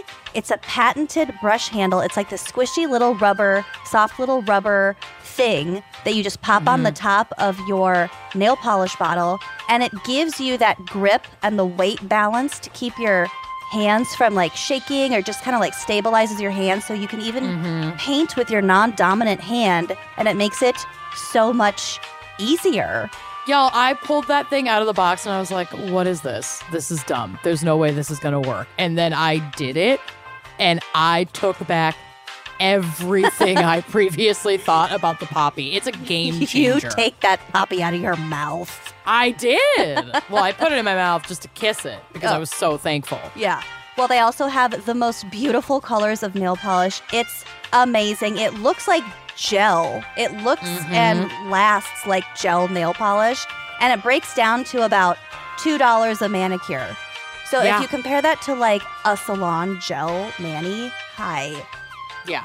This And you spent 35, 40 bucks before tip. yeah, you can do it yourself. It doesn't take that long. Follow the steps. It's so it like Amanda said, very much a self-care routine. I also do not have a dishwasher yet. So I do all of my dishes by hand. So I know I know Yeah. that the mm-hmm. importance of a good high quality manicure is like for it it can't chip. Once it chips, it's all gone to hell. And this Yeah. stuff really lasts. I will be an Olive and June fanatic for life. Yes. And now you can get on our level. You can get 20% off your first Mani system with our promo code GALS. Your new nail life is here. It has arrived. Again, get 20% off your first Mani system when you use promo code GALS, G A L S, at oliveandjune.com. We're done. We're done with expensive and bad manicures, okay? This is the new us. This is it. It's here. Oliveandjune.com, promo code GALS, and treat your manis. Treat it. Are you ready for my case? Oh no, no, I don't know. No. Better than Kenyon's. Well, true. Kenyon's was a fucking doozy. That was rough. But it, it was hard for me to find a meaty case for this episode. so I'm going to it do was like mostly fat. mostly fat. I'm going to do a little gag style shallow dive situation with two just straight up like headlines and then in the in between those two a little narrative that I have finessed. Okay. Amazing. So first, this headline reads, this is out of Binghamton, New York, the capital of the whole world. Quote, stabbing followed fight over chicken nuggets. Classic. June 1st, 2016. I feel that. Uh, yeah. No notes. Police say a man was stabbed Saturday at a Binghamton residence after an argument involving chicken nuggets. The 39 year old victim suffered multiple stab wounds to his abdomen and one just below the ear in the assault, which took place at ah. 8 Crandall Street, according to Binghamton Police Captain Jack Collins. I feel like below the ear is, like the a, an important artery. Yeah, there's basically something the neck. throbbing there. It's this one. It's where you check for a pulse. Yeah, I feel it. That's God. close to like your carotid or whatever they call that. Mm, I don't know. Your carotid. Carotid.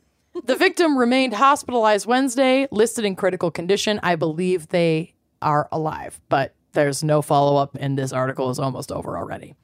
On Tuesday, investigators arrested Lamont Weaver, 31, of Binghamton, and charged him with a felony count of attempted second degree murder in connection with the stabbing. Second degree because it was not premeditated. He got mad about the nuggets. Yeah. He was taken was, into im- custody. it was impulsive. It was impulsive. And attempted murder means the guy didn't die. So, you know what? We're all fine. He's fine. Everyone's he's fine. fucking Can we fine. just let this one go? He's got a gaping hole in his neck near his artery. It's fine. Boys will be boys. Boys fight. Oh my god. What are you gonna do? Boy. Uh, he was taken into custody at a Henry Street apartment. Collins said Weaver and the victim had known each other for a few weeks, and investigators believe the stabbing from an argument over food stemmed from an argument over food, namely chicken nuggets. So I guess don't share nuggets with a new friend until you really establish those share boundaries. nuggets, period. With anyone, You yeah. order your own nuggets. Yeah, that's fair. I know Yeah. you're going to want one. Fucking order your own. I think Lucy would stab either of mm-hmm. us without question over nuggets. I knew If she was I- going to react that oh way. Oh my God. If I had any inclination that anybody else at the table wanted nuggets, I'd order twice as many. Well, right. Because I can't share. No, I you will order for gladly- you. I'll gladly pay for extra. Yeah, like But I am would not about to share- them right. Yeah. their own set of nugs. I am out for myself for number one. Unless it's to- at the top, at the top of the meal, it's Who's uh, the asshole? Right. I think we know it's oh, all of us. It's me. It's, all of us. We all have our moments. But unless you've established that at the top of the meal, where it's like, do we want to order nu- order nuggets for the table? No, that doesn't fries work. for the table. I get but then the answer- panicky. I can do fries for the table. I don't think I could do nuggets for the table. That's different. No. No, nuggets are a personal effect. Yeah. You basically have to like touch them, hold them, choose the best ones, eat them in a mm-hmm. certain order. Yes. Yeah, You yeah. eat them in a the certain shapes. order. Thank mm-hmm. you. Thank you got to sort you. the shapes. Yeah. You need your own supply. Yeah. I get it. So get high on only your own only get high on your own supply, and you have mm-hmm. to put them in order. Like you eat the uh-huh. least desirables. Like Uh-huh. Yeah. you save the boots for last. yeah, eat you the- got to you eat the stomach diamonds down the, first. the little shrivelly sad ones Yep. first. I yeah. eat the round ones first. I eat the round meaty ones first, and then I saved I save the ones with like a crispy corner for last. oh, I like that. Save the crispy corners for last. But if someone's like, "Oh, can I have one of those?" I'm like, "Uh, "No." Yeah. Are you fucking kidding me? All I gotta say is free Lamont Weaver. Okay. Oh, the, Huh? per- the? Free Lamont Weaver. I'm on his side on this one. Okay. Okay. I get it. I okay. get it. Okay. And I'm with it. So now that we've wet our whistle with a stabbing, I'm going to dive into some chicken nugget recalls. Oh God. Yep. Because 2020 wasn't already the year from hell. In June of last year, Pilgrim's Pride of Waco, Texas, recalled favorite. over 60,000 pounds of chicken nuggets because they, quote, may be contaminated with extraneous materials, specifically flexible rubber material. So, the, oh, you know Wait, what? what? I What's flexible rubber? Like a yoga hmm. mat? Basically, Yeah. we don't get to the bottom of what it is. So, Kenyon, if you have insight, I had a theory, but now that I've thought it through, it doesn't make sense. All So. I mm, retract. Share it either way. yeah. And since Cinnamon No, Toast was Crunch wrong. Gate is top news right now, this whole thing felt fitting. And if you do not, we talked about this at the uh, top of the episode. If you're unaware of what's going on with the cinnamon t- cinnamon toast crunch thing, this guy who shall remain nameless because he's a turd poured himself a bowl of cinnamon toast crunch ate it but then like when he went to pour himself a second one m- items came out of the box that were not cinnamon toast crunch two of which were sh- obvious shrimp tails coated in the sugar mixture and then he posted this picture to twitter and like tagged cinnamon toast crunch and general mills and cinnamon, cinnamon toast crunch first emailed him or whatever and was like, "Oh my gosh, let's figure this out." But then they gaslit him Yeah. publicly by being like, "Well, these clumps of sugar happen. It's this didn't Yeah. happen at Those our aren't facility. shrimp tails. That's They're not shrimp tails. those aren't shrimp tails, and they're like fucking. They're shrimp definitely tails. shrimp tails." And then that blew up. And then it was like, "Well, did you look in the rest of the box?" He's like, "Oh shit, no, I didn't." So then he looks in the rest of the box. Oh wait, The there's bottom- more shrimp tails. Um, no, it wasn't more shrimp tails. There was Well, a piece more of just, like, string. Detritus, like Yes. debris. piece of string thing something that looked like worms stuff that looked like rat feces Definitely rat poop. rat feces baked onto pieces of the cinnamon toast crunch and then he checked Pieces, the bag pieces itself that were like dyed pink for yeah, no but- real yeah, a reason. corner of one was like red for no, No, it's reason. but it was probably but it was all like baked in. It was baked Like, in, and then the bottom of the bag, up, the plastic bag that's supposed to be sealed inside of the box was just sealed with clear packing tape. like So the theory is at the storage facility before it made it into a box into a grocery store, there was a rat or mouse infestation. Yeah. Which would also actually explain the, shrimp. shrimp. tails because they scavenge in the garbage. They bring those things where they like nest and continue Yeah. to scavenge. Yep. And so they likely got into either flour or some sort of storage container. All of this shit gets in there before these little buggers are covered and with cinnamon sugar goodness and then packaged or whatever. It's possible they had gotten into an individual bag and some disgruntled, probably underpaid, undervalued employee was like, well, like, "Ah, fuck, I'm just going to tape this shit shut. So I don't this- want this to be docked from my pay. This box Yeah. of four dollar cereal. Yeah, exactly. whatever. Exactly. So he who must not be named has taken the shrimp tails to a facility for DNA testing, as Yeah. well as some of the other bits of, like Lucy said, detritus from inside of the bag. Yeah. So go to Twitter for so all much of your detritus. cinnamon toast crunch drama needs and Yeah. get ready to Yeah. borf. But shrimp Can't floss. Yeah. Yeah. Yeah. The string was like, oh, yeah, there was like a piece There of was floss in there. floss. Yikes. the flossy flossy. anyway, so that's the rundown. And since this is so recent, not the cinnamon toast crunch, but back to the chicken tenders, some of you might still have this recalled chicken tender product in your freezer right now. Oh, so Oh, no. I'm going to give the information on the specific item that has been recalled. So if you have a pen and paper, use it now. I do. These are Pilgrim's fully cooked chicken breast nuggets, specifically with a Best By date of May 6th, 2021, and a lot code of 0127 and establishment number P20728. So these are only recalled from a specific facility. Okay. and a specific like batch that were bagged. I'm just not trusting any chicken out of No, Pilgrim. never again. No, Never again. I'm ever wary mm-hmm. Yeah. at this point. Also, please It's tag us in a picture Pilgrim. If you have these recalled nuggets. It's Pilgrim. It is grim. I want to know that we saved a life. So if you have this lot number, the specific product in your freezer, Let us know. I want to be tagged in the, the Instagram story of you throwing it out, Yep. Mm-hmm. whatever. So customers were coming forward and complaining that they had found the inedible material, the the the, the rubber, whatever material in their nugs, which sparked the recall.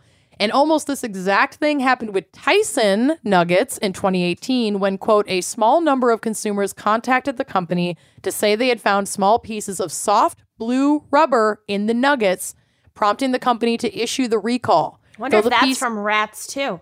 I, bringing I, I mean, shit I into honestly nests. think, I honestly think a lot of these things Or like end a up- piece of equipment that started to fall apart and then the But it Maybe. doesn't. It doesn't matter whose fault it was. Like Right. whether a rat brought it in or whatever. control, Like or like fucking- someone's glove hello. fell into a batch, whatever. Yeah, I'm Yeah, just Hello. speculating. Yeah. there's all kinds of reasons that it could happen, Mhm. but like be diligent with your food production. Mm-hmm. So this prompted the company to issue the recall, though the pieces have been found in a very small number of packages. No injuries have been reported with this recall.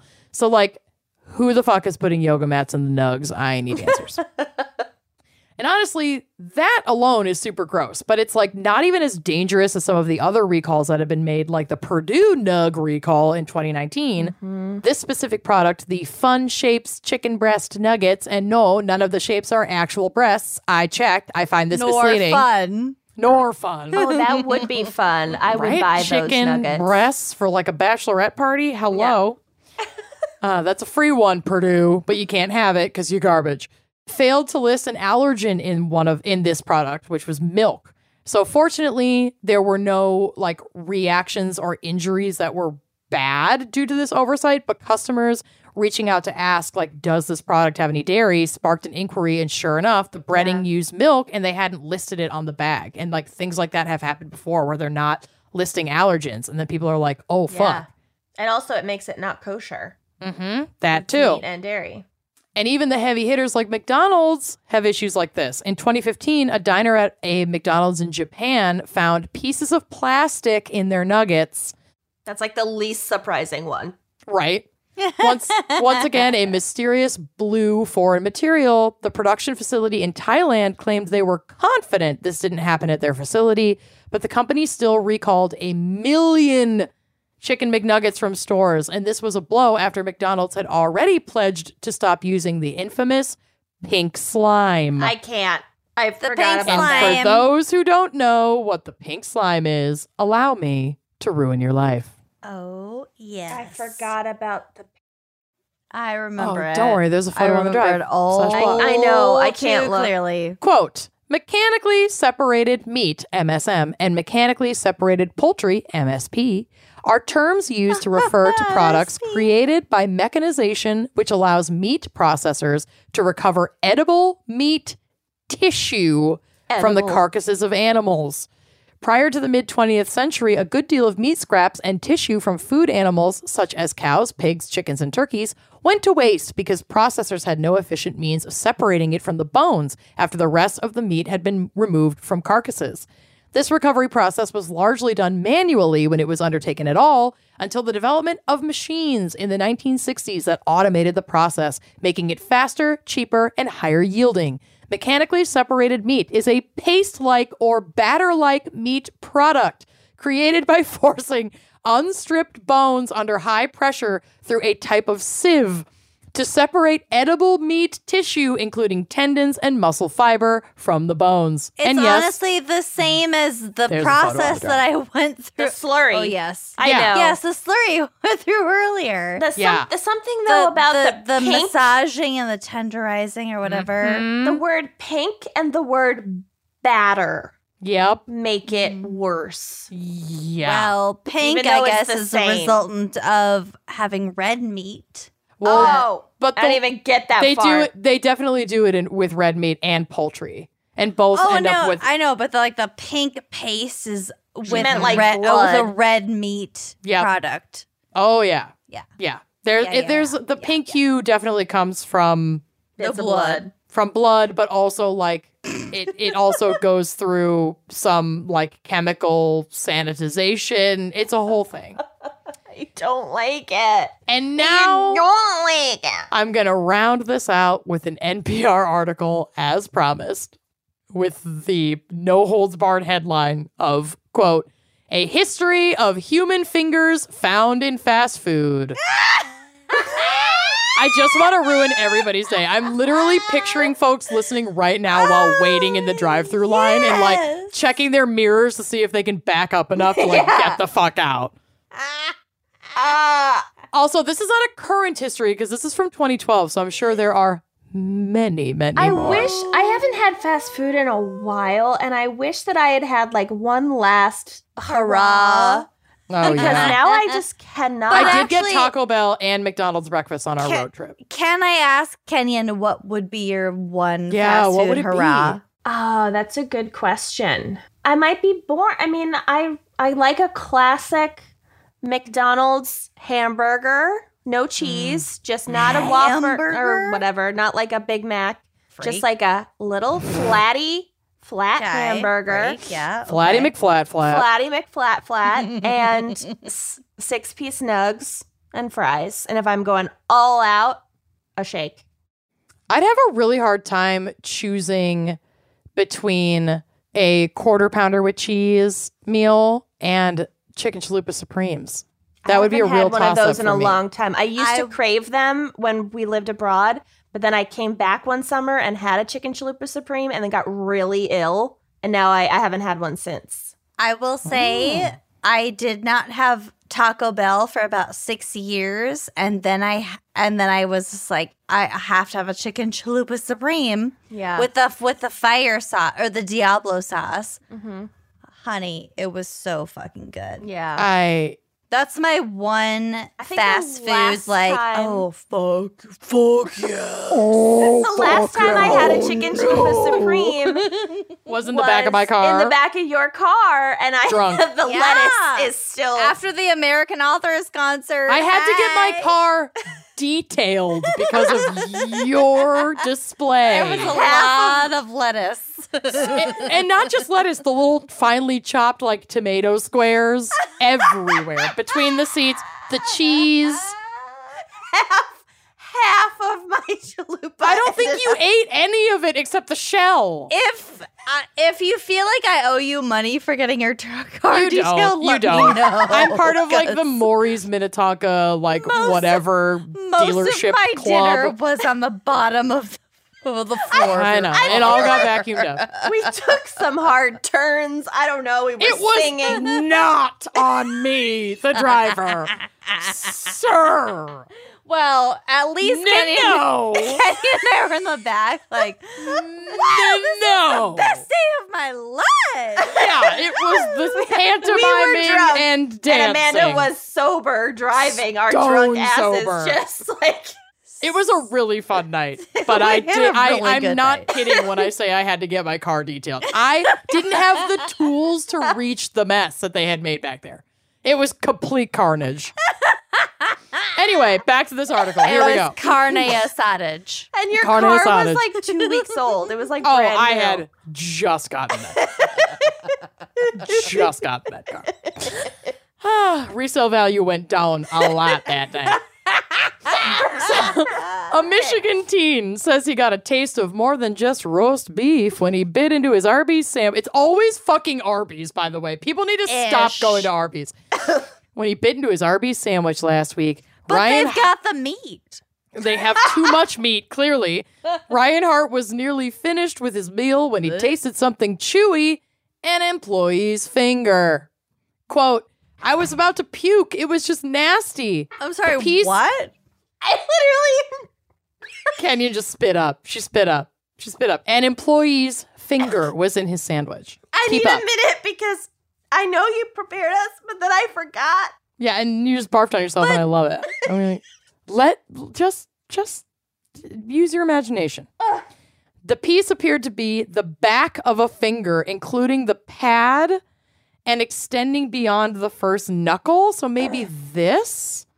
Is this the back or is this the, or is that the front? If you're Well, the- including the, pad, pad, is here. yeah, And either maybe of it these was like a psh, maybe it was a psh. Yeah, maybe they when they A were twist. cutting or like with the meat slicer, maybe they Yeah, rubbed their hand against it. Oh yeah, it might have got been the a twist. It was a twist. Upon learning of the isolated and unfortunate accident, yeah, isolated my ass, the franchisee's restaurant team stopped food production and thoroughly cleaned and sanitized the restaurant. This isn't the first finger found in food incident in recent years. We hope you're not eating lunch right now as we take a look back at some of the Never more eating well known again. Mealtime finger discoveries. Well, not eating First or soon. second is the other Arby's finger incident. Because if Arby's not known for something, it's for having fingers in your food. Much like our Michigan teen and Ohio man, meat. they have the meats. The long pig. An Ohio man said he realized something wasn't right when he bit into his Arby's sandwich in 2004. The Cue Associated- Amanda's face. Yeah. Yes. the picture. Sir, your meat. The Associated Press reported that David Scheiding found, quote, a piece of flesh about three fourths of an inch long. When health investigators spoke with the manager, they saw a bandage on the manager's thumb. Turns out he had sliced his thumb skin while shredding lettuce, but reportedly didn't throw away the bin of lettuce. Oh. And it ended up on this fucking guy's sandwich. Oh. Next is one that we definitely all know about, but may not be what it seems. The Wendy's finger chili scam. no. A Las Vegas woman. Your face is. I, if you are not a patron, you need to join right now to watch the video of this episode. I literally She puked threw on up. myself. Yeah, She's. And we kept recording. Yeah, she, Yeah, it's she, incredible. She threw it's up. not puke, but it's just water. But Just what? It was a little spit up, a little baby spit up. ugh. A Las Vegas woman told police she found a human finger in her Wendy's chili, but it turned out she planted it there herself. The severed she bite uh, off her own finger. Uh, no, but we'll get to it right now. The severed human appendage actually came from her husband, who got it from a coworker after it was lost in an industrial accident. So it was So they planned it. three degrees of Kevin Bacon from this piece of finger that she plopped. in there. The the Oh so my okay. God. So the friend chili. lost his finger in an act in Yep. an accident. and they Husband- were like, we were gonna we're gonna use this. Husband scoops it And up. they. I- oh. yeah, I'm not 100% sure if husband scooped it up unbeknownst to the injured. Friend? No, it was beknownst. It might have been beknownst. It was. I feel like this goes deep. beknownst. This goes deep. Everyone's in on it. The police are in on it. It was Biden's sure in on it. Beknownst. It was beknownst. Sure, that's what I'm going to go with because I don't feel like clicking anything else to find out. Um, the New York Times reported that the woman, Anna Ayala, and her husband, Jamie Pla- Plascencia, Placenta, Placenta. were both convicted on felony grand theft charges and Another sentenced thing to you don't lengthy to prison terms. Just plop your placenta in that Wendy's chili. A lot of people eat the placenta after birth. It's very nutritious. I know, I know. Actually, and culturally, No, but fine. yeah, actually, I'm planning on getting mine encapsulated. Yeah, you can do that. Get it. Anyway, According to the Associated Press, the hoax and resulting PR incident cost Wendy's two and a half million dollars in sales losses. And that's too bad because the Wendy's chili is pretty legit and it's a great business model to reuse the burgers that you didn't sell the day before and make them into a chili. Like that's brilliant. I am so done. Yeah, I'm sorry, so it's true. done. It's food. It's it combats food waste. A day old burger isn't going to be bad enough not to eat. That's fine on a But a small scale, finger. I love it. but on like an industrial scale. Oh no, she's not talking about the finger anymore. She's just upset I'm upset about the ranting chili. chili. oh no, just keep the chili as long as it'll last. Whatever. Yeah, Wendy's chili is it's good. beautiful. Okay, the Love it. next is the legit finger in the custard. Oh. Right on the heels of the Wendy's chili news in 2005, the Associated Press reported that Clarence Stowers found a finger in his custard at Kohl's Frozen Custard in Wilmington, North A Carolina. literal. I guess, yeah, found a finger. but not before eating all of the ice cream off of the finger first. He reportedly thought it was candy and didn't realize it was a human appendage until he licked it clean. Oh. Turns out a worker had lost part of his finger in the custard machine, and Stowers was unfortunate enough to find it. Later, Stowers kept the finger for evidence for so long that it was too late for the employee to get his finger reattached. Selfish.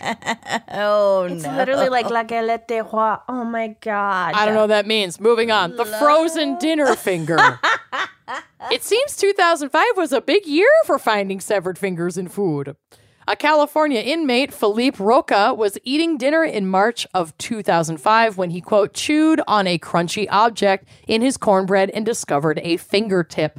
According to the lawsuit he later filed and information obtained by the Associated Press, the inmate's attorney said Roca is a vegetarian and lost 15 pounds in six days because he couldn't eat after the incident Yeah. which is just another reflection on how terrible the conditions are within our prison system, and Yeah. this needs to be addressed. Yeah.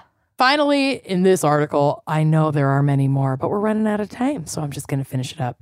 The Fridays Burger Finger. In 2006, There an Indiana so diner. many. Oh, I know. There are so many, and this is just a small sampling. An Indiana diner found a finger in his TGI Fridays burger after a restaurant employee accidentally cut it in the kitchen, according to an Associated Press story at the time. Quote, the manager didn't even know it happened until he got to the hospital? That can't. The TGI Fridays spokeswoman said that. How high was he? Yeah, How really. high? Or th- here's something I could imagine cuts the hand, sees the blood, passes out, has no clue how bad it is. Okay. Someone is just like, oh, fuck, it's dinner rush. We have to deal with this, but we also have to give this food to the guest. Somebody else who maybe doesn't have a table or an assistant manager or whatever takes that individual to the hospital. They kind of come to when they're going into the ER. And it's like, bro, your fucking finger got cut off, and also Right. somebody ate it. But we'll we'll cross that bridge later. Well, I can see that. I can see it. I can see things playing out like that. Yeah, I I've can seen that. I, I've seen restaurant inju- injuries that are pretty gnarly, and I have seen people pass out from blood. I'm not one of those people, but I've it can seen happen. some good shit. Anyway, that's my case. Holy Wow. Great. buckets. I literally You've covered a bunch. exploded. Really did it in this episode. that is like two and a half hours long. It's a long ep. We went for it. I Chicken nugget crimes is two and a half hours long. Oh God, it is so Y'all, long. I have I have nothing to apologize for. It's just so good. Yeah. There you go. You're fucking welcome. Thank you, Sydney Wolf. We'll talk to you next week. Mm, So, Thank you bye. so much. bye bye. Thanks for listening to Wine and Crime. Our cover art is by Kala Yip, music by Phil Young and Corey Wendell, editing by Jonathan Camp. Check out our website and blog at wineandcrimepodcast.com. You can also follow us on Facebook, Twitter, and Instagram at Wine and Crime Pod. If you have questions, answers, or recommendations to share, email us at wineandcrimepodcast at gmail.com. Episodes are available on Apple Podcasts, Stitcher, Google Play, basically wherever you get your favorite podcasts. And if you like the show, please rate, review, and subscribe on Apple Podcasts. It is the best way to spread the word. If you'd like to show your support and get a shout out on air, visit our Patreon page to keep this podcast and the wine flowing. Cheers.